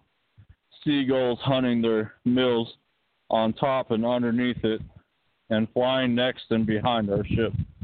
Staring and absorbing in horizon's beauty, cloud observing, watching shaped glimpses of everything, and swearing that I saw Salvador Dali's paintings, geopoliticalist child watching the birth of a new man, and dream caused by the flight of a bee around a pomegranate a second before waking repetitiously, pulling in and out of foreign and domestic ports, enjoying enduring endeavors of different and similar cultural festivities, meeting, greeting, and conversing with people from all over the world, not always able to speak their native tongues there, or they, the native tongues there, but luckily for me, they spoke American English as well. Seeking and finding spectacular sights to stare at, appreciate, and contemplate over, consuming connoisseurs, culinary creations of all kinds, learning their ways of life, rules, and regulations, dancing, drinking, and partying at their clubs and bars, gambling at their finest casinos. Having traveled most of the world, I feel like a stranger everywhere I go, especially in my homeland. That's in peace. That was incredible, sweetheart. Well, thank you. Uh, thank you so much. You're very welcome. And I've been, I uh, did a bunch of experimental on that, uh, and I'm still working on my my poetic voice too. So, but maybe maybe Well- one day I'll be I'll be a real poet, huh? on the on the line where when, Um, when you on the poem where you read the line, uh, "I'm not, I'm not the devil's baby." I Yeah. am so sorry. I, I laughed on that, but that just that caught me by surprise. I couldn't help it. I, it's like, I'm not, I'm not, No, I'm not no, the devil's cool. I'm baby. not mad at yeah, I'm not mad at you. I read 19. I read Halloween 1985. Mhm. Remember yeah, that one? I thought I just I thought that was a great line. That was just just and I was and I wrote yeah, and I wrote Happy Mother's Day, Mother, way before Mhm. I wrote 1985 or Halloween had 1985. So, but yeah, so no, I'm not mad. That's yeah, it's supposed to, it's supposed to be funny too. So It was. It was awesome. good. All right, Eric. Thank you so much for calling in, hon. All right, you're welcome. Uh, uh, this is Eric Shellman. You can find me on Facebook, and it's just Eric Shellman. Um, that's it for right now. I'm still I'm gonna be a while on my book and and uh, and uh, my poem I have been emailing. I'm not. I'm actually not sharing my poems for my books on Facebook. I don't want a copyright infringement, amongst other things. But um, I have shared a couple with, on emails, and uh, one of my friends he actually told me that it reminded him of the bridge from Brooklyn Bridge of Hart Crane. And Hart Crane is a poet, and he did a whole lot of biographical or autobiographical poems too. So I thought that was cool. He was uh, Hart That's Crane's awesome. pretty awesome too. So, but anyways, I'm gonna let the next poet off. I'm sure I've taken up plenty of time. Have a great night. I'm gonna chill and listen to the rest of the show. Thanks so awesome. much for having me. Thanks, I appreciate it. sweetheart. Our pleasure, You're Eric. welcome. We'll see you next week, honey. All right, see you next weekend. Bye now. All right. Bye bye. All right. We're at our last hour now. We have one, two, three, six, seven, eight callers left to get on the air. I'm going to try to keep my comments a little bit to the brief. You can still read two poems, just make them, you know, two short poems, one normal poem. And let's go ahead and grab our next caller, which comes from area code all nine these eight people believe in fucking whatever after, okay? But I'm not I'm not I'm not so circumcised in my mind that I don't I don't I, I can't actually fathom that there might be something else out there. Oh, I know it is. I know you say that, but I don't oh I'm sorry. Glenn. I'm sorry. I'm Nyla. I'm sorry. I'm here. Hi. so glad you weren't I having didn't- sex or something. Oh my God. Yeah. Uh. That. Yeah. not gonna happen. you, you didn't even fucking call my. You didn't even call my three digits out. Did you? Oh, I did so. Yes. Oh, I'm sorry. We were involved in a deep conversation about We we could tell. weird shit. Yeah. Out here in the woods, being spotless uh, uh, when it comes to human contact, stored up, like you know, hiding in the middle of everybody. What are you up to? I'm just hanging out with you guys and chilling and having a great time. Yeah, some really good uh, poets and poetry online tonight. Soldier Blue, long friend of mine. We don't keep in touch anymore, but you probably should, you know. Um, all right, let me get into this because I heard you say you're a person sign here. No, I'm talking. Yeah, let me do this thing. Run Bluetooth in, got a tune. Gonna drop you with dome work and the tablet. Watch my back, might need you to turn the speakers up. Out in LA, I come from dab the world, spin words like magic, talk shit like Nostradamus. The ability to run from the past, glasses on, can read the future. 2050 took this long enough. Susie, measured up as a no name virgin, kick it till anarchism becomes religion. Dank and dark, hearts fall to pieces, can't take a breath on the run. Blow your ear up, quit listening. Bullshit is truth, the bullet is the trigger. Hang on for a minute, I'm gonna need you after 2015.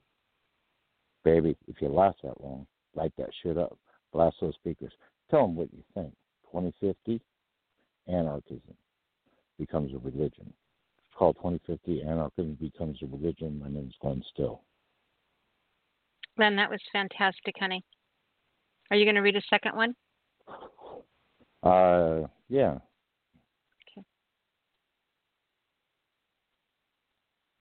I don't even get any inter, inter commentary. Because I've got I've got eight callers and only I've got to get everybody on. Let me do this. Yeah, let me just write this one out. Uh, I'll just log Yeah. off and uh, and you and yeah, they can catch you. Okay. No, I, I'm just not. I'm just trying to be brief in my comments because we have a lot of callers to get on. But I would love to hear your next poem, baby. You know All what I think. Um, it's all good. Yeah, I, I mean, I I don't, you know, flying purple monkeys, endless sex, long discussions, eating shrooms, owning spring and summer, masturbating each other's minds, looking past winter, wrapped together in a warm blanket, laying on our backs side to side, counting stars, agreeing about whatever. I like you too, not in the wrong way, not like I want to hurt either of us, but I like you enough to tie you up, do whatever you determine is permissible. Hang, pull down a couple purple flying monkeys, watch them climb the walls, dose ourselves until it's time to roll back. The covers on the dead, the time have run. Close our eyes, land on Paradise Island, catch a few flying purple monkeys, bring them home, turn them into pets. It's called Flying Purple Monkeys. And again, my name is Glenn Still. Find me on Facebook or just Google my name. Fantastic, both pieces, Glenn. Thank you so much, and I am so glad that you called in and hung in there, and and uh, you know had some interesting conversation to keep you company while you were waiting for your call. Sorry about the intro dialogue. It was interesting. I thought you were just gone right into. I mean, you you speak in poetry anyway, so you know I. I you know how sometimes you'll just start off on reading your poem, and so I was just being quiet because I thought you were reading, and then I realized I heard the other person reply, and then I was like, oh no, he's not reading yet. So I had to because it started. I thought you were doing a poem. It's all good. All right. It is. Uh, hey man, be safe. Okay. Stay back. It's it's still not over. Stay back. it is definitely not over. All right, sweetheart. We will talk right. to you next week, honey. Thank you for being here, Glenn. I appreciate you so right. much. Love you, girl. Love you too, honey. Bye bye. All right, I'm going to go ahead and give our next callers. We have 510 216 347. Why does 503 keep not putting their hand up and then putting it up and then not putting it up? Because they were higher up a minute ago. They must have clicked one and one again. Let me see where we are because I write numbers down. Hang on a second. We have 807. Then we have 863. And then we have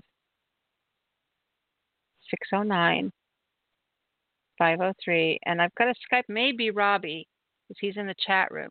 And he has not pressed one, and I don't know if he can press one. So we'll check with him as we get down to the Skype caller. All right, next caller, as I said, area code, or next 206 and 346. Yeah, 206. Oh, God, no, 510. 510. Never mind, I'm just taking your calls in order. Know that. 510, you're on the air. Hi, hi, Neela, Nyla, Nula. I want it hey, all sweetheart. I'm going to begin with a poem. It is called The Moment Before Forgiveness. It is in memory of Mr. Robert, and that is Robert Lowell, the poet who died in the back of a taxi cab 43 years ago, coming back from Europe. The moment before forgiveness. Paper cut of the soul. Why don't you scab? Is there only one of you? Or are there too many to count? And am I, finally, a candidate for Band Aid? Music soothes, brings the savage to rest. Through the filter of my earphones, I drink pure branch bluegrass. But the past mows this growth down flat. Why does the ache in the lyric get recorded? My skin jumps back from my ex wife's words as she rode the priest who married us. Female fireman eating the pastoral firebox. While my whistle stopped them in their wrath, it also punctured my border. This throb pulses with the lie, and I am left incapable of even killing my hate. The second poem is called Matters. Tests, yet again. Commit theft. Stealing handles from the bags of thought. These grasps disappear into wornness, neither having high tides of quality nor a trail of stone dung to follow. Government promises air to breathe, but leaves out the stench of the particulate with the spies of blades which cut tissue, allowing blood to evaporate into red air. Tract infects that which has been shed. Images swing at the ends of gambles, marking us with trails of soot, rats from a future unlivable. CO2 stirs the ashes of burning corpses. Very much, Nina, and I'll get off Don, here. That was phenomenal. My you guys, I want you. Donald's read right at the hour mark, so he's right at the top of the third hour. I really would like you guys to come back and listen to the archives at the two-hour mark and listen to re-listen to Don's poem because there were so many things. And when I'm talking about take an idea and and pull it apart until you find a new and unique way of describing it or talking about it. Don does that so expertly. effortlessly. It's it's amazing, and there were so many lines in that piece. So definitely come back. I know I'm going to to hear that one again. But great job, Don. Thank you so much, honey. Appreciate it. That was Don Hagelberg. I can't make him tell you where to find him. All right, next caller. 216. 216, you're on the air. Hi. hey, Mama. How are you, sweetheart? Um, a little flabbergasted. I'm trying to get I'm trying to get you to get nine one seven. Do You see nine one seven? He's been trying to get in. Cannot hear you very well at all. Are you on speakerphone? Oh, okay. Hold on, hold on. I said I've been trying to get you to get nine one seven in. He's been trying to call. He said they were asking him for credit cards and all this kind of stuff. So I'm saying What? uh, something. Yeah, something's not right. So do you see nine one seven in there? I do not see 917. And and my one nine hundred number isn't activated right now, so Okay. that was- a joke. No, I don't see him online right now, so I don't know what line what he's trying to dial into or how he's trying to dial into. Is he, said calling? He, he said he, he said he could hear. Um, All right. So when he's trying to call in, is he trying to use a cell phone to call in? Is he actually dialing the number? I don't know. I'm gonna call three way right now and see. Hold on.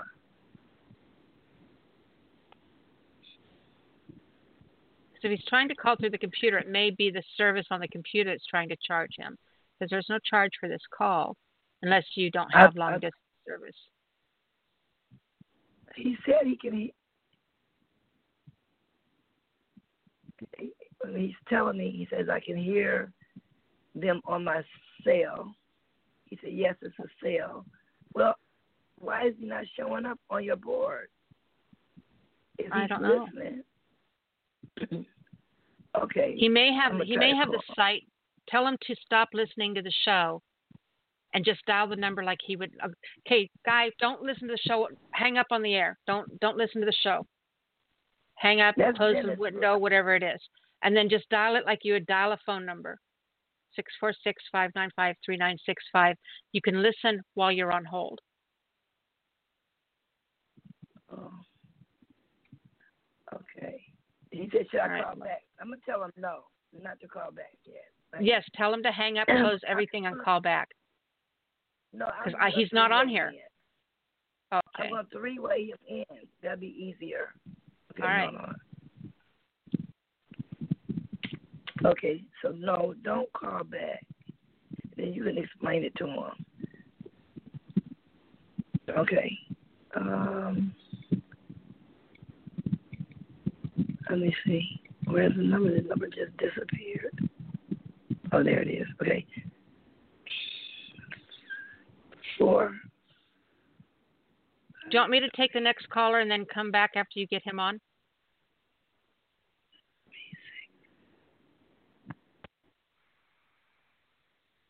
Mama. And go through.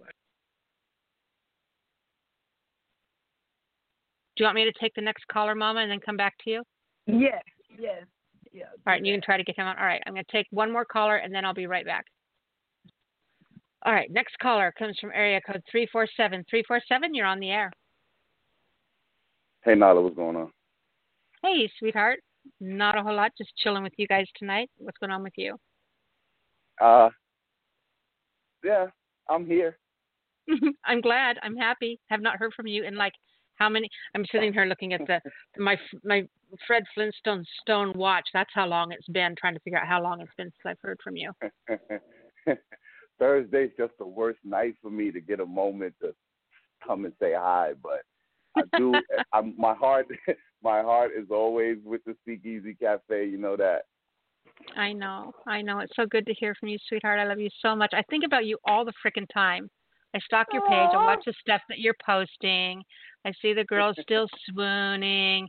I know everything's everything's going okay virtually, and hoping everything's Yeah. going okay off the virtual world as well. But You know, it's okay. Yeah. You know, the world as it is right now is a little weird, but uh, you know, everybody on my side is okay. It's just you know the kids are home from school, and I love them, but I don't love them enough to be with them 24 hours a day.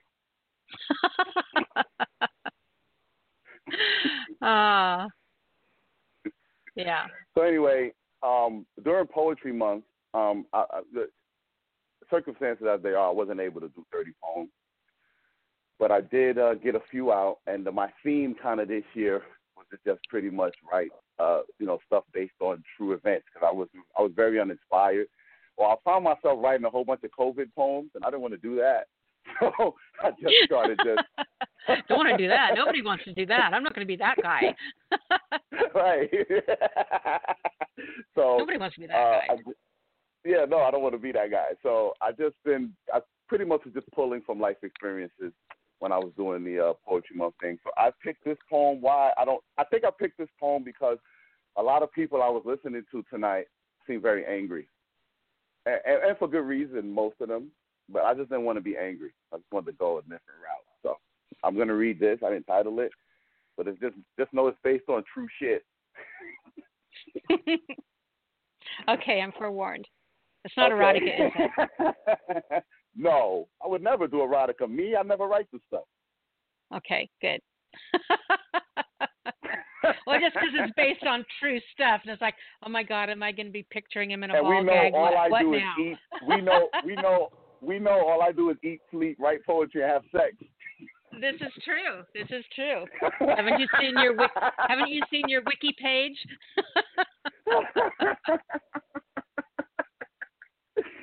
all right, so let me get through this. Can you hear me? Okay. I can hear you wonderfully. Yes. Okay. She collected her clothes from the floor, saying to me she was sure she didn't want this anymore. How she knew she was more than this and she wanted more than this. How it was fuck that we never kissed. Like how we could really fuck and never kiss. My silence was unsoothing. She talking, but never stopped moving. Saying we needed to stop and keep it moving. To think just two hours ago, this woman was sprawled under me wonderfully. Now it's speeches about time, age, questions about value, comments about love, and whose mother never taught them how to. She wants to feel stable. She wants a label. And I know I'm not the only chick you fucking. I'm in the middle of saying nothing. She dressed now, saying, You know what I realized just now? We make love, but you don't love me. I'm only in your life to fuck me, so you take a few moments out of your life to hump me, and I'm supposed to feel lucky?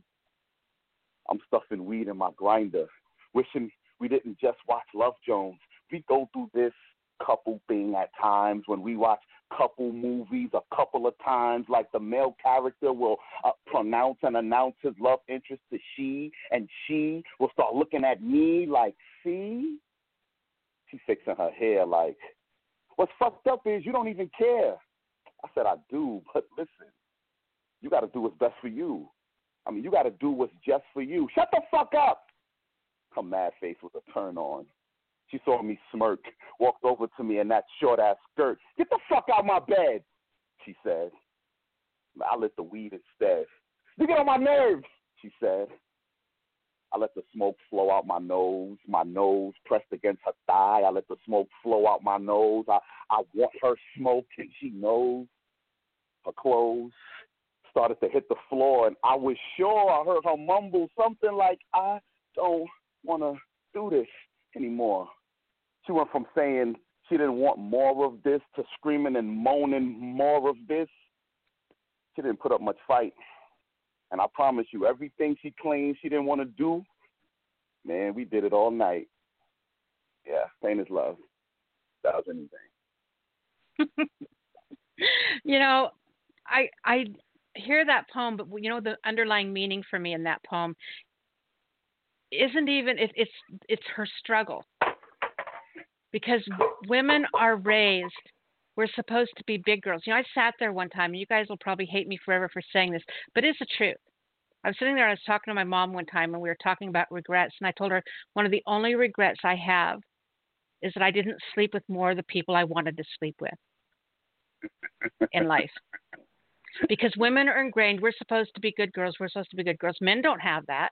Men can do whatever they want. So I'm from that generation where you know you never you didn't want to be a slut, and if you slept with more than you know one person, then you're you know you, you get that label, and it's a bad thing. Nowadays, women have a lot more sexual freedom than we did during the 80s.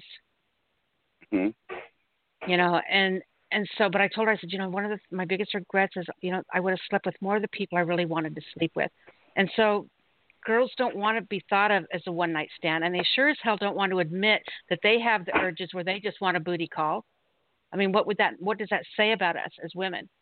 You know, so there's Right. this whole underlying feminist struggle to that poem that I don't even think that you realize is there.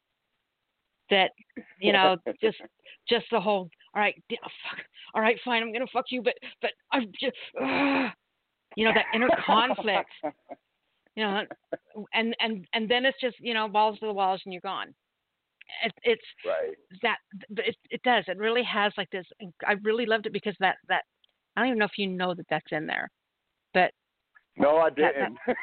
that underlying that feminine struggle between good and bad and abandon and realizing that it's okay to be a feral sensual you know sexual creature and that doesn't make you a bad thing and you know so yeah i i thought it was awesome now now you can talk Thank about you.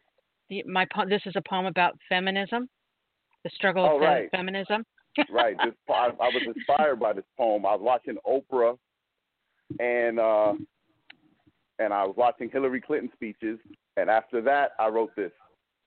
and it really made me think about the struggle that women have with the the freedom of their own sexuality. Um, yeah, wh- see now, know, now you sound all I'm- profound. one more thing, because I know you you know you press for time, but you know the other thing is this that relationships have different. There's all kinds of relationships.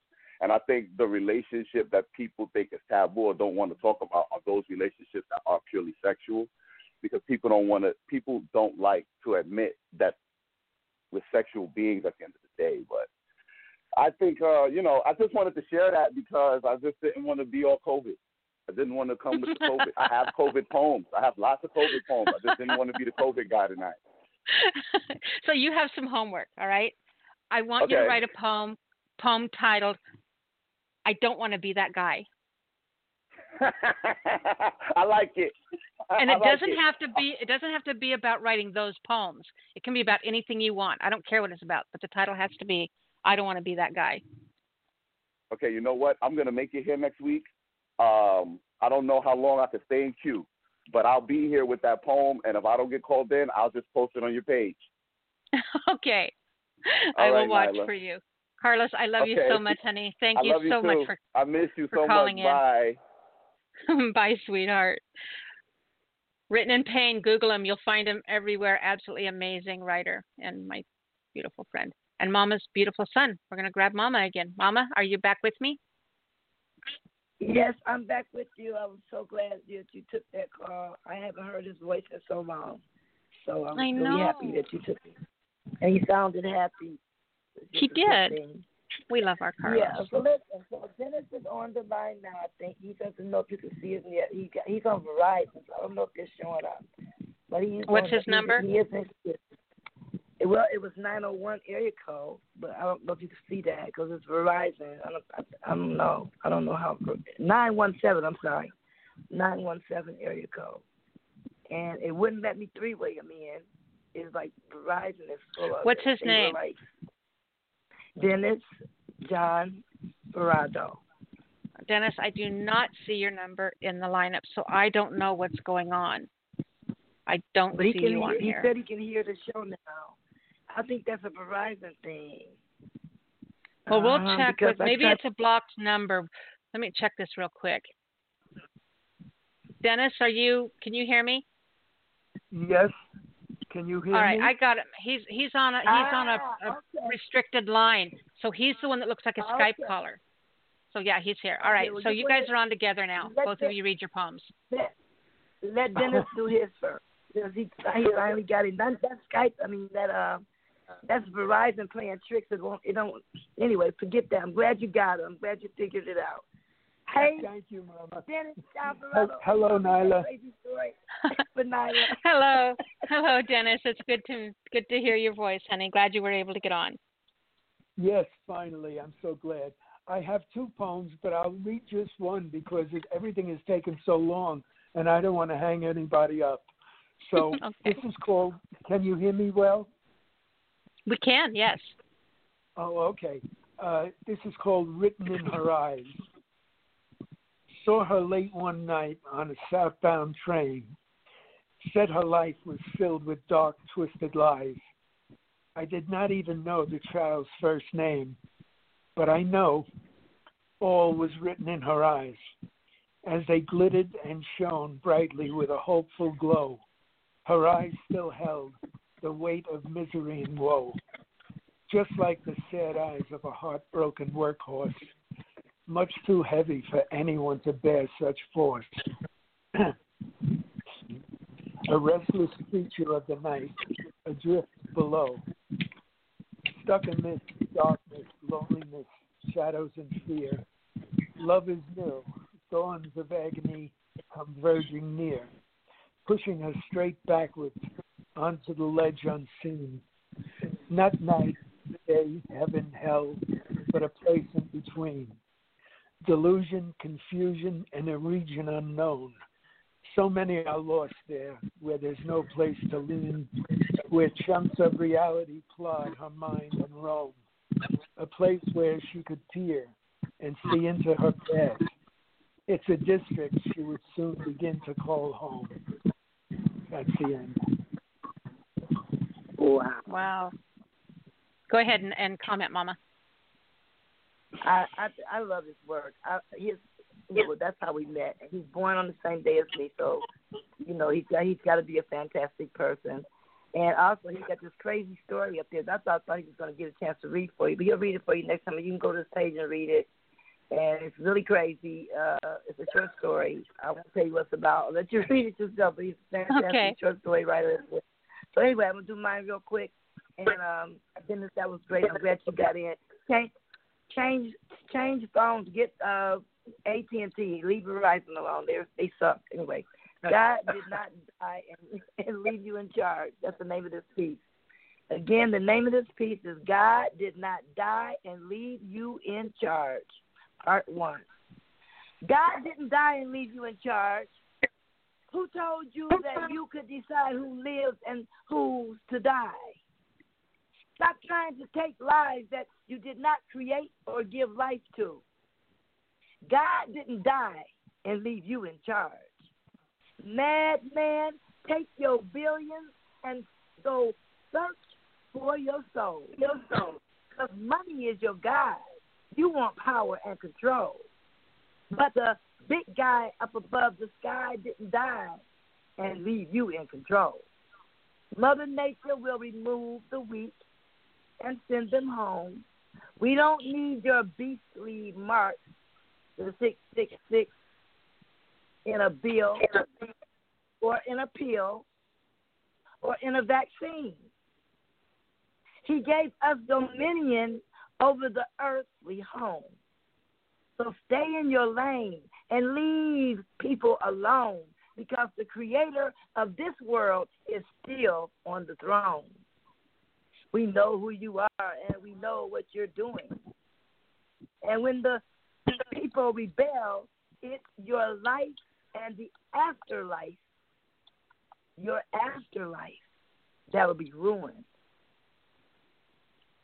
Those who are carrying out your third world disorder scheme are the same ones who share in your torture and shame. I know what I'm saying.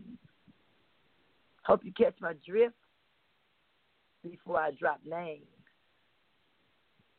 Soon the living God will call all chaos to order because the God of the universe is alive and well and at large. God is not dead and you're not in charge. Who asked your pot to boil? How come you only know about the upcoming surprise, the corona party killing spree, unless you're the one throwing the party, you see? You can find somebody else to tell your evil story to. I'm not the one. I don't believe you, silly rabbit. Trick no good. I won't comply. Tell it to the Pope. Because all you do is lie. And I said, Amen. God did not die and leave you in charge. Our prayers and our faith got us through many a scourge. His, his ear is still inclined to hear the least of us. So the grandmother's prayers and grandmother's prayers will still be heard. Because God did not die and leave you in charge. In peace. Go ahead, Dennis. Yeah, I think it's beautiful. It's powerful. A beautiful piece, Mama. Thank Can you, I my read- darling. Oh, it I'm is. happy. It's lovely. Can I read another? Do we have time? If it's a shorter one, yes, please. Uh, No, it's a little. It's not that long, but it's a little longer. Okay, I'll read it fast. It's called Sam and the Boneless Man. They walked in the place. He had a smile on his face, dressed kind of chummy with his red-headed honey, strolling across the floor, strolling across the room in loose harmony. Holding his arm, she had a lock-on charm. His hair was slicked back, all shiny blue black, and they sat at a table by the potted palm. They got up to dance, and she tossed her head back. He was a boneless man. She moved like a rubber band. Across the dance floor, their steps were true and sure. I heard him call her Sam. She said, Oh, me, or more. As they danced, and she danced with the boneless man. He said, You can dance among the seven skies, since seeing is tied to more than the eyes. You can balance on a tightrope, that's who you are. I am just a prancer, you are the star. Wise man knows when to step and when to glide. Come on, Samantha, let's put the world in a jar. Love is all we need to fly to the sky. He was a boneless man, moved like a rubber band. Across the dance floor, their steps were true and sure. I heard him call her Sam. She said, Oh, me or more. As they danced, and she danced with the boneless man. Melodies filled her soul the moment of her birth. Now the music of her spirit keeps her on the run. She was Sadie Thompson. She was Rita Hayworth. Beneath the turning ceiling fans, they spun. Anything but loud, there was a stunned hush span. Everybody stared, red dress flying everywhere. Tipping the light fantastic with the boneless man. He was a boneless man, moved like a rubber band. Across the dance floor, their steps were true and sure. I heard him call her Sam. She said, Oh, me or more. As they danced, and she danced with the boneless man. And. You know, the whole time I was glad you brought in Rita Hayworth towards the end because the entire time I used to love Turner movie classics at, when and they used to rerun all the black and white shows. And you know, as soon as you started reading that, I was picturing Gene Autry and Fred Astaire. And you know, when you you're talking about the boneless man, you know, moves like rubber band, I was picturing Sammy Davis Jr. dancing to Bojangles. You know, who's my my first crush ever was was Sammy Davis Jr. I was so in love with Sammy Davis Jr. Um, you know, my dad used to teach for Arthur Murray Dance Studios, so I grew up with that whole generation of the Dean Martins and the smooth, slick dance. You know, watching my mom and dad dance like that, and my dad was a rubber band man. And so you're the whole time you were reading that, it was just so nostalgic for me. I loved it. Oh, thank you so much. That was so great. Oh man, that's what I mean. See, that's a poet after my own heart. Thank you so much for finally getting in. Get a new server, uh, a phone server, whatever, so you can be here every week. Me and Nyla's gonna be looking forward to it. Right, Nyla? Mm-hmm. Most definitely. Thank you, Dennis. Thank you very much, Nyla. Love you, my mama. we'll talk to you next week, Dennis. Thank you for getting in, honey. Okay, thanks a lot. Bye bye now. Bye bye, sweetheart. Mama, great ah, job. Thank you for working with him, helping him get on the show. What a treat. Yes, I just love it. So go back. Make sure you go read his poem on the stage. You're gonna. I mean, that's a short story. You're gonna crack up. You know, Okay. All right. Can you link? Can I do Can you link it on my? Can you link it on my page? I'll link his his page on your page, and you can just go read it. It's, it's right on this page. Yeah. Or That works for me. Them, whatever. Okay. Bye. Thank you, Mama. Love you, honey. Thank you. Thank you. Vicky Aqua on Facebook, you guys. Make sure you go check her out.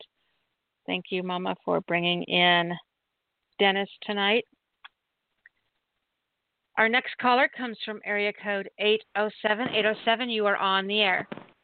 Hello, Nyla Tay. How are you? Hey, Robbie, baby. How are you, sweetheart? Uh, not too bad. Yourself? You even if I didn't know you by your voice, I would know because you call me Nyla Tay. Very few people call me by my full name. You're one of the when you were one of the only two people, hmm two people on this planet that call me by my full name. Well, it, it it suits. I think it suits you, and I think it sounds nice. So, and I and I enjoy and I enjoy calling you Nyla Tay. So, it's it's a perfect fit, I guess. I like it. I like hearing it. I, it's cool. Thank you. So, what's going on So- with you in your world, my dear? Uh, well, uh, I'm an essential worker, so sometimes I'm tired because uh, the way things work out sometimes, you know, I can get stretched pretty thin, but uh, Mhm. it's just it's just nice to have a job, and Yeah. uh, yeah, yeah. As long and, as you're uh, being safe. yeah, yeah, exactly. And uh so yeah, I, I keep busy with with that uh part time and uh I'm just doing my music more and more these days. I've written so much poetry that uh I mean, I still like to do it once in a while, but uh it's nice when you have such a volume of one thing and you've discovered something else that you like to do. It kind of makes sense to focus on the other for a while, eh? So I'm focusing on the music and I have a couple of new uh instrumental things like I've got a MIDI keyboard and something called a launch pad which has all the buttons so that pre-programmed that like you want, you know, so that you can press the button and get like a drum solo thing going or something like that. So, yeah, I've got more and more tools to do that.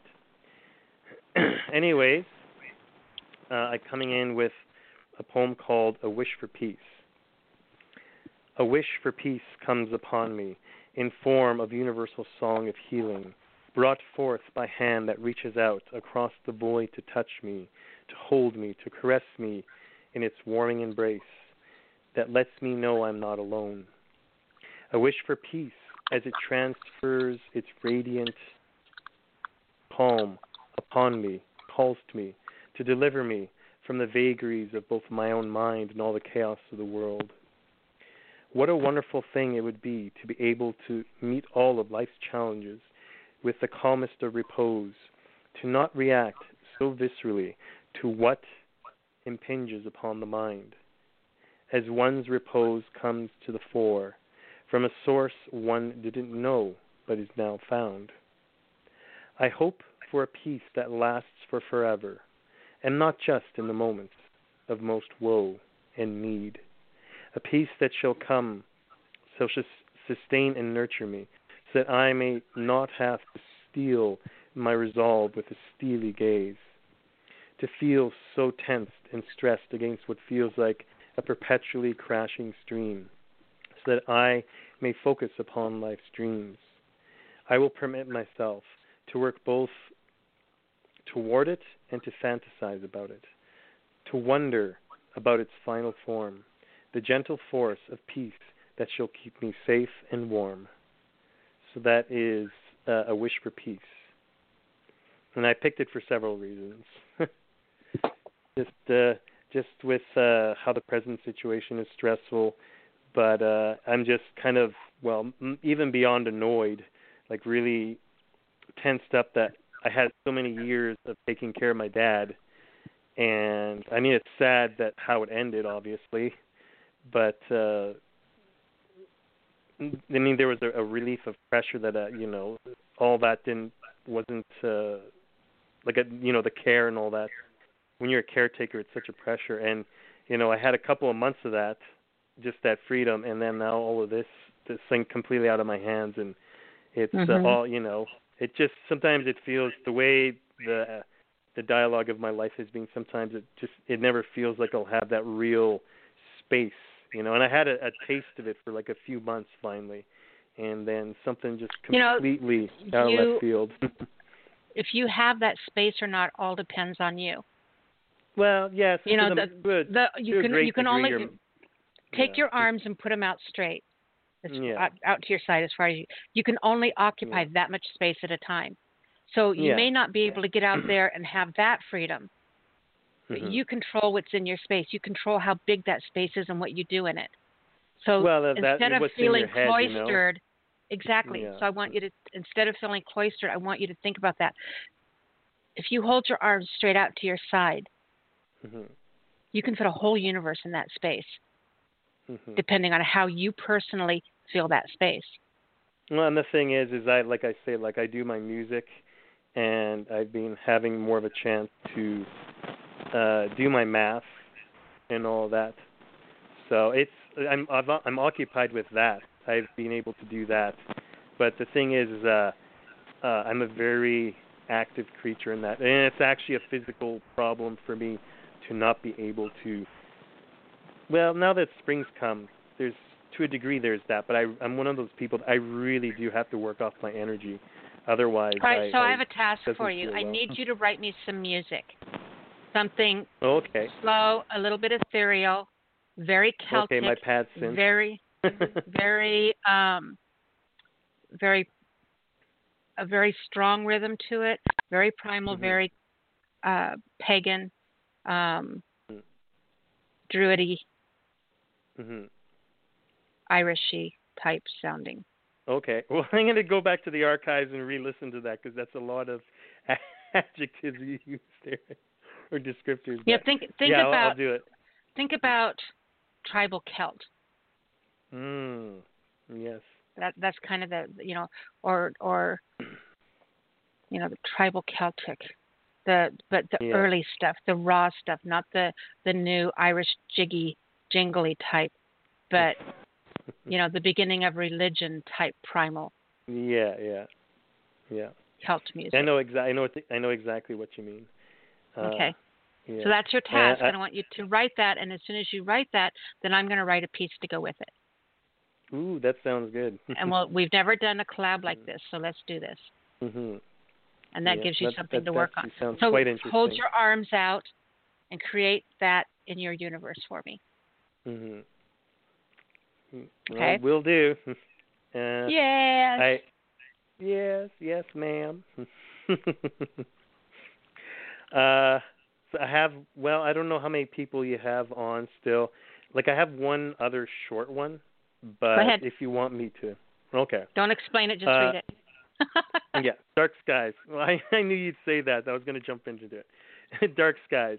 I see a dark sky settle above me, and I touch it with a spark, hoping for the best. A spark from an outcast arm, lit subtly by Phoenix's fire, fueled by all my latent desires. I take no one with me at this moment, but I still give all my souls a sweet regard. I seek at this moment to shape my darkest sky, to seek the stars that reside behind the curtain of darkest darkness. Seeing that the darkness is but a veil of potentiality, lit with a fiery furnace in the vastness of the night. And at this moment, they are simply something I cannot quite see. I sculpt the phoenix's fire within myself, a fire that flames and flares and dwindles in cycles within the signs of times. I seek the oracle within myself, dwelling in a space of time at the temples of Delphi, to seek the wisdom that lays within my stubborn and vital soul. Sometimes it feels like the fire within will bury my heart to the core, burn my heart to the core. But I don't deny it or defy it. Instead, I seek to train myself to weld it as both a word, sorry, a sword and a staff, a weapon of power to cut through obstacles, and an object of grace that others may lean on in times of woe. I reflect upon all of this as the stars start to emerge from behind the darkness of the sky, and they reflect their beauteous and liberating light as you reflect with a twinkle, opening now my Morpheus's laden eyes. And that is Dark Skies, and that kind of fits with what you were saying, like you know, just stretch your arms out. mhm. and I always make the best of whatever kind of hap- I whatever kind of happens to come along. And the thing is, even if there's something that distresses me or makes me angry or or whatever negative in some way, I try to use that as a driver to just transform that negative energy just into vital energy to just spurn me and spurn me on in my other activities. So, and it's funny because someone actually used those almost those exact words one time when they were describing uh, something about me for me. So, oh, and uh, before I forget, it's good to see you, Noir. The poet emeritus is glad to see you. That's what he would always call me. He said I had poet emeritus dollars that were, you know, I could spend at any location. Oh, that's so funny. yes, yes. Yes, it is very good to see him in there in chat. I saw that. Mhm. All right, Robbie, tell everyone again your Facebook page. Yep, uh, under Robbie's Multimedia Poetry, and you can also find my other stuff uh, under that, uh, my Bandcamp, my Instagram, my um, what was I going to say? And uh, yeah, Facebook, Instagram, SoundCloud, and Bandcamp. So it, it's nice to be able to say that. You know, before it was just like, oh, you can find me here, but now, you know, a few uh, there's a few sites, and some of them are poetry, some of them are music. You know, so it feels good to see myself expanded that way. It is your photography, all of it. Yep. Yep. All right, my dear. We will talk to you next week, hopefully. Uh, I think I might start calling in a little more regularly again. Just to, it's No, it's healthy no, to get back to the routine. But, Robbie, Robbie, Hmm? Yeah. you're not gonna try. You're just you're gonna do it. Dude, You don't there have is a no choice. try. As Yoda Do said, it. there is no do. There is just try. Exactly. Exactly. Just do it. Mm-hmm. and that's the Nike thing. Now, now I see. Now I just imagine in my head the two combined. Just do it. do it, Scott. You will. Yes. do it just you will. yes. All right, The Robbie. Thank you for calling in in, love. Oh, it would it would have been such a hit. Everybody would have been wearing Yoda Nikes. All right, we'll They'd talk to like, you "Who next week. said love. that?" Yeah. I know, right? right. Night, sweetheart. bye bye.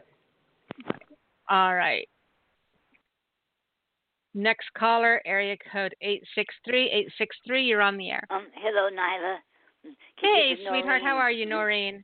Okay, I'm doing okay. Okay. We're And- almost and, out of time, so I'm glad you were able to get on tonight. Yeah, me too. Okay, and what I got for Gary is is called honeymoon, white moon, our moon. Okay, um, honeymoon, white moon, our moon, blood red, God's moon, yellow moon, harvest moon, white moon, our moon come back, came back to me. Here we are in love. Honeymoon, white moon, you came back to see me. Our moon now knows we're in love, you see. Happy Valentine's Day. Oh, that was beautiful. Thank you. And which one are you going to read, honey? Okay, I'm gonna read the um my latest one's called um for Sean Reed. Okay. W- will he be a poet, a writer, or a doctor, or a lawyer, or a car mechanic, maybe a manager or owner of a auto repair shop, or a chef, or a cook, or a baker, and the list goes on and on and on. We will never know the answer to this, for you see, Sean Reed, a young man, was murdered cold blooded right before our eyes. It doesn't matter what caused him to go on a high speed chase. He was already on the ground by being tased when the cops turned around and shot him at least ten times. Why, oh why, oh why? He's still a kid, a young man. He didn't deserve to die. If he needed help, get him help. But don't shoot him dead. We already gone through rough times with this coronavirus and social distancing, and then this. When will this end? Will it ever end? No, I don't think so. Because too many people are cold hearted, cruel, mean, and racist, and that won't change. And that is so sad, oh, so sad. My heart goes out to Sean Reed's family. May he rest in peace. May there be justice done. He needs a voice. Let us poets be the one. The end. That was phenomenal, Noreen. Great job Wow. on that. Well, thank you. I, I, thank you. That was beautiful. Thank you. And and I just think, you know, with with everything that's going on, I think the more voices the more people we give voices to that don't have a voice to have anymore. yes, You know, he was only 21. yes, and that's and he, that was young, too young, way Mhm. too young. Yep. All right, my darling. Tell everyone how we can find you. Okay, you can find um Gary and I our books on Amazon.com.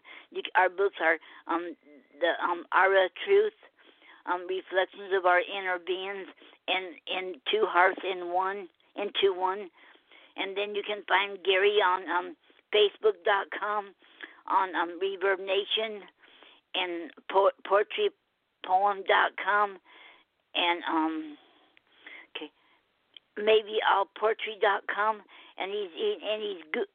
And you can also oh you can also find uh, okay. Okay no, wait. Oh and then um he's also googleable and googleable.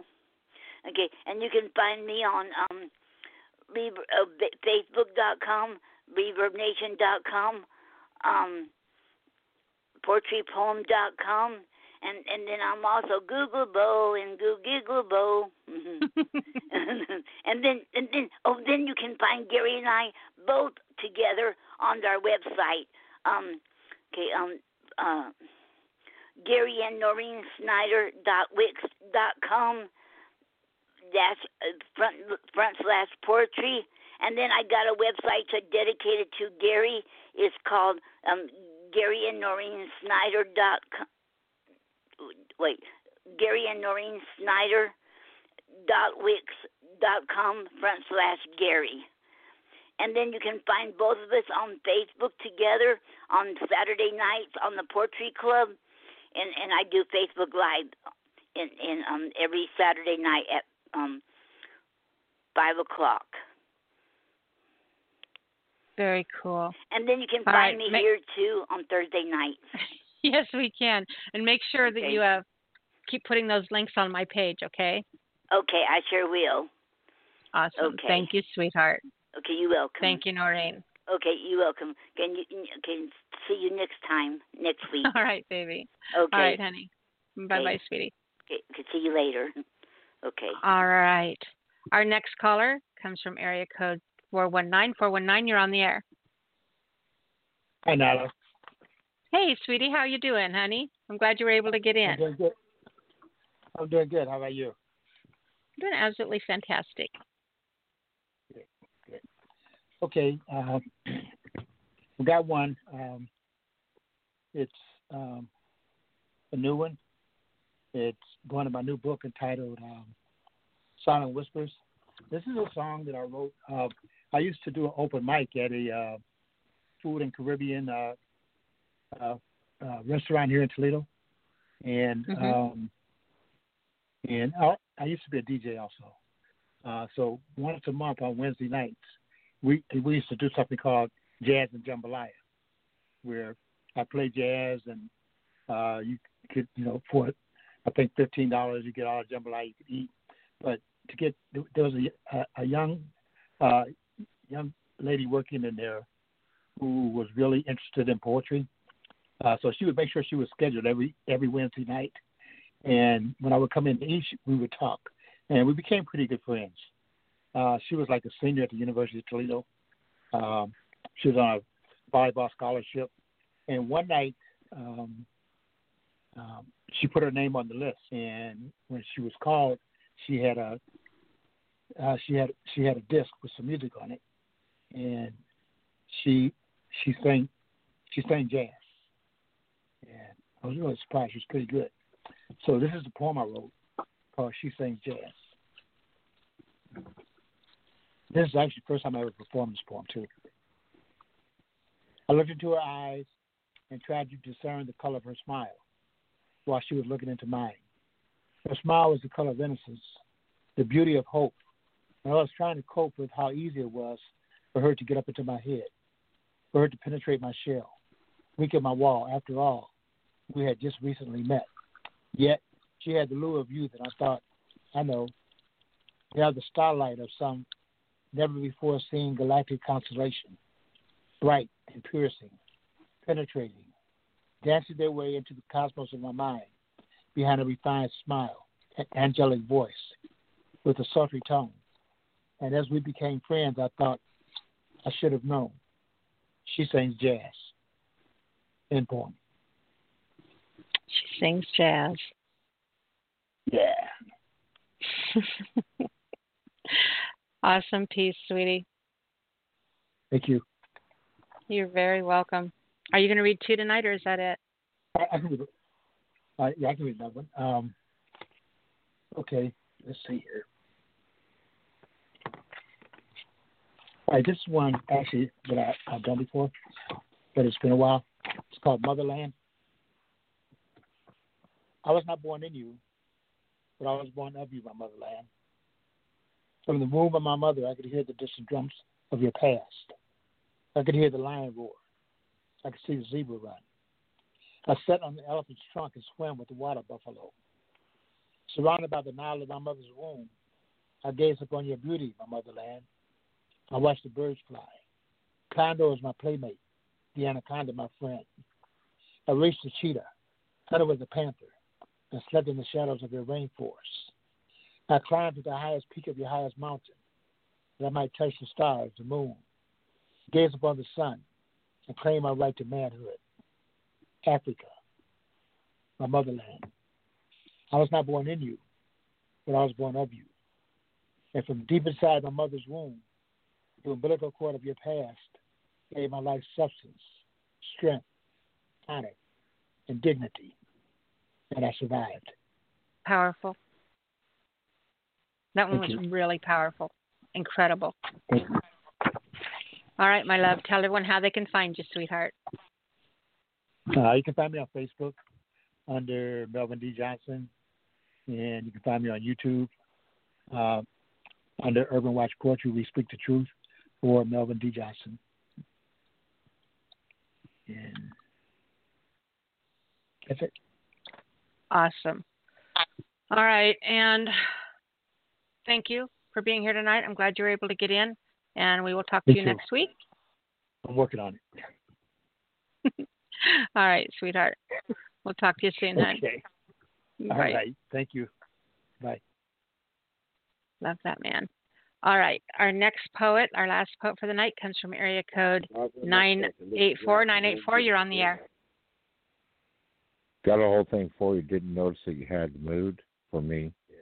In my own self defense, I wasn't looking or expecting an experience that might have, be heavy on me. Nor was I interested in nude pink. I know you got to pull on gravity. You should just not try to pull on it. It only works negative to positive. Got a map laid out for you. I'm not going Just need a boarding pass with a ask with you. a, Yeah, with, with a date on it. It can't be deleted. Hope and pray that it ain't the Titanic. But As a word in my as a word in my defense, I'll catch up with you when I catch this life raft. Got a whole thing for you. Didn't notice that you had a move for me. In my own self you know what? defense, I have I I'm dangerous. I'm Wasn't looking or expecting an experience that might be heavy on me. Nor was I interested in new pink. Then there you are. Keep shining that beacon I can't, until this life raft yeah, grips I the can shore. do that. But what I can't Called life raft. My name is Glenn Still. is create a Have a wonderful evening girl. I've been going so hard for two Thank weeks. you, Glenn. Thank you for that treat. It was just incredible.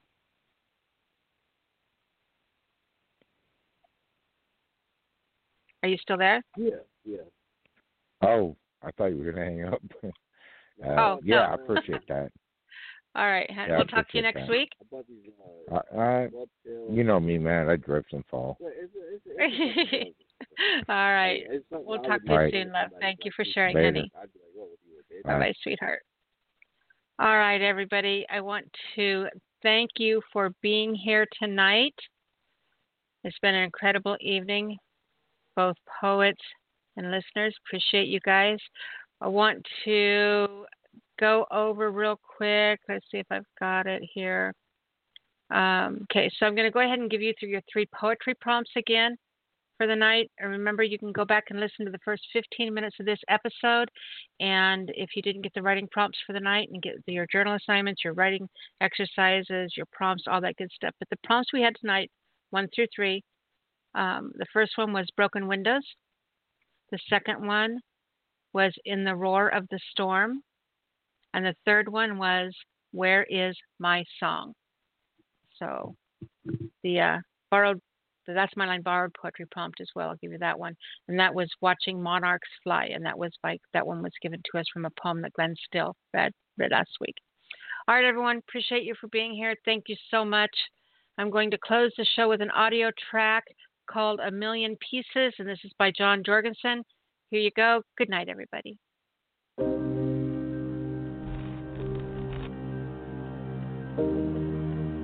I am broken, damaged, shattered, and crumbled to a million pieces. What started as a small crack in my windshield was never taken care of, and so it split and splintered and snapped until the whole thing exploded in my face, leaving me quite blind to see where I was going. How do you build yourself back up when every piece of who you are has been broken into a million pieces? When the pit would be a paradise compared to my present pain? When lifetimes of crying couldn't clean up this stain, I rise from the floor wondering what all this gore was for. Is there purpose to this pain? Can there be meaning in my mess? Where can I find beauty from my brokenness and from this darkness? And when I can't find the strength to say it, much less pray it, suddenly I discover that my life can become a mosaic. A picture or pattern produced by putting together small, broken pieces. I will become an art piece, formed from the pieces of me that once put together reveals something far more beautiful, far more powerful, and far more wonderful than I ever dreamed of when I was whole. So break my body, break my heart. You can't touch this soul. I may walk with a limp, but my spirit has never been stronger because after blow after blow, I'll build up slow and discover my new glow. So, when you look at me, I want you to know that's not a scar, that's a beauty mark. Those aren't scabs, they're the armor of a mighty warrior. It's not a bruise, it's war paint. I want you to know these tears, they're not for you.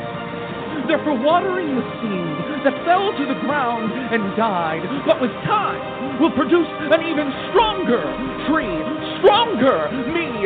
So chop me down, break me apart. You'll only add more wood to the fire from which I'll rise. And the size of my burden is only outdone by the size of my breakthrough when I shock the world and get made new from the pieces.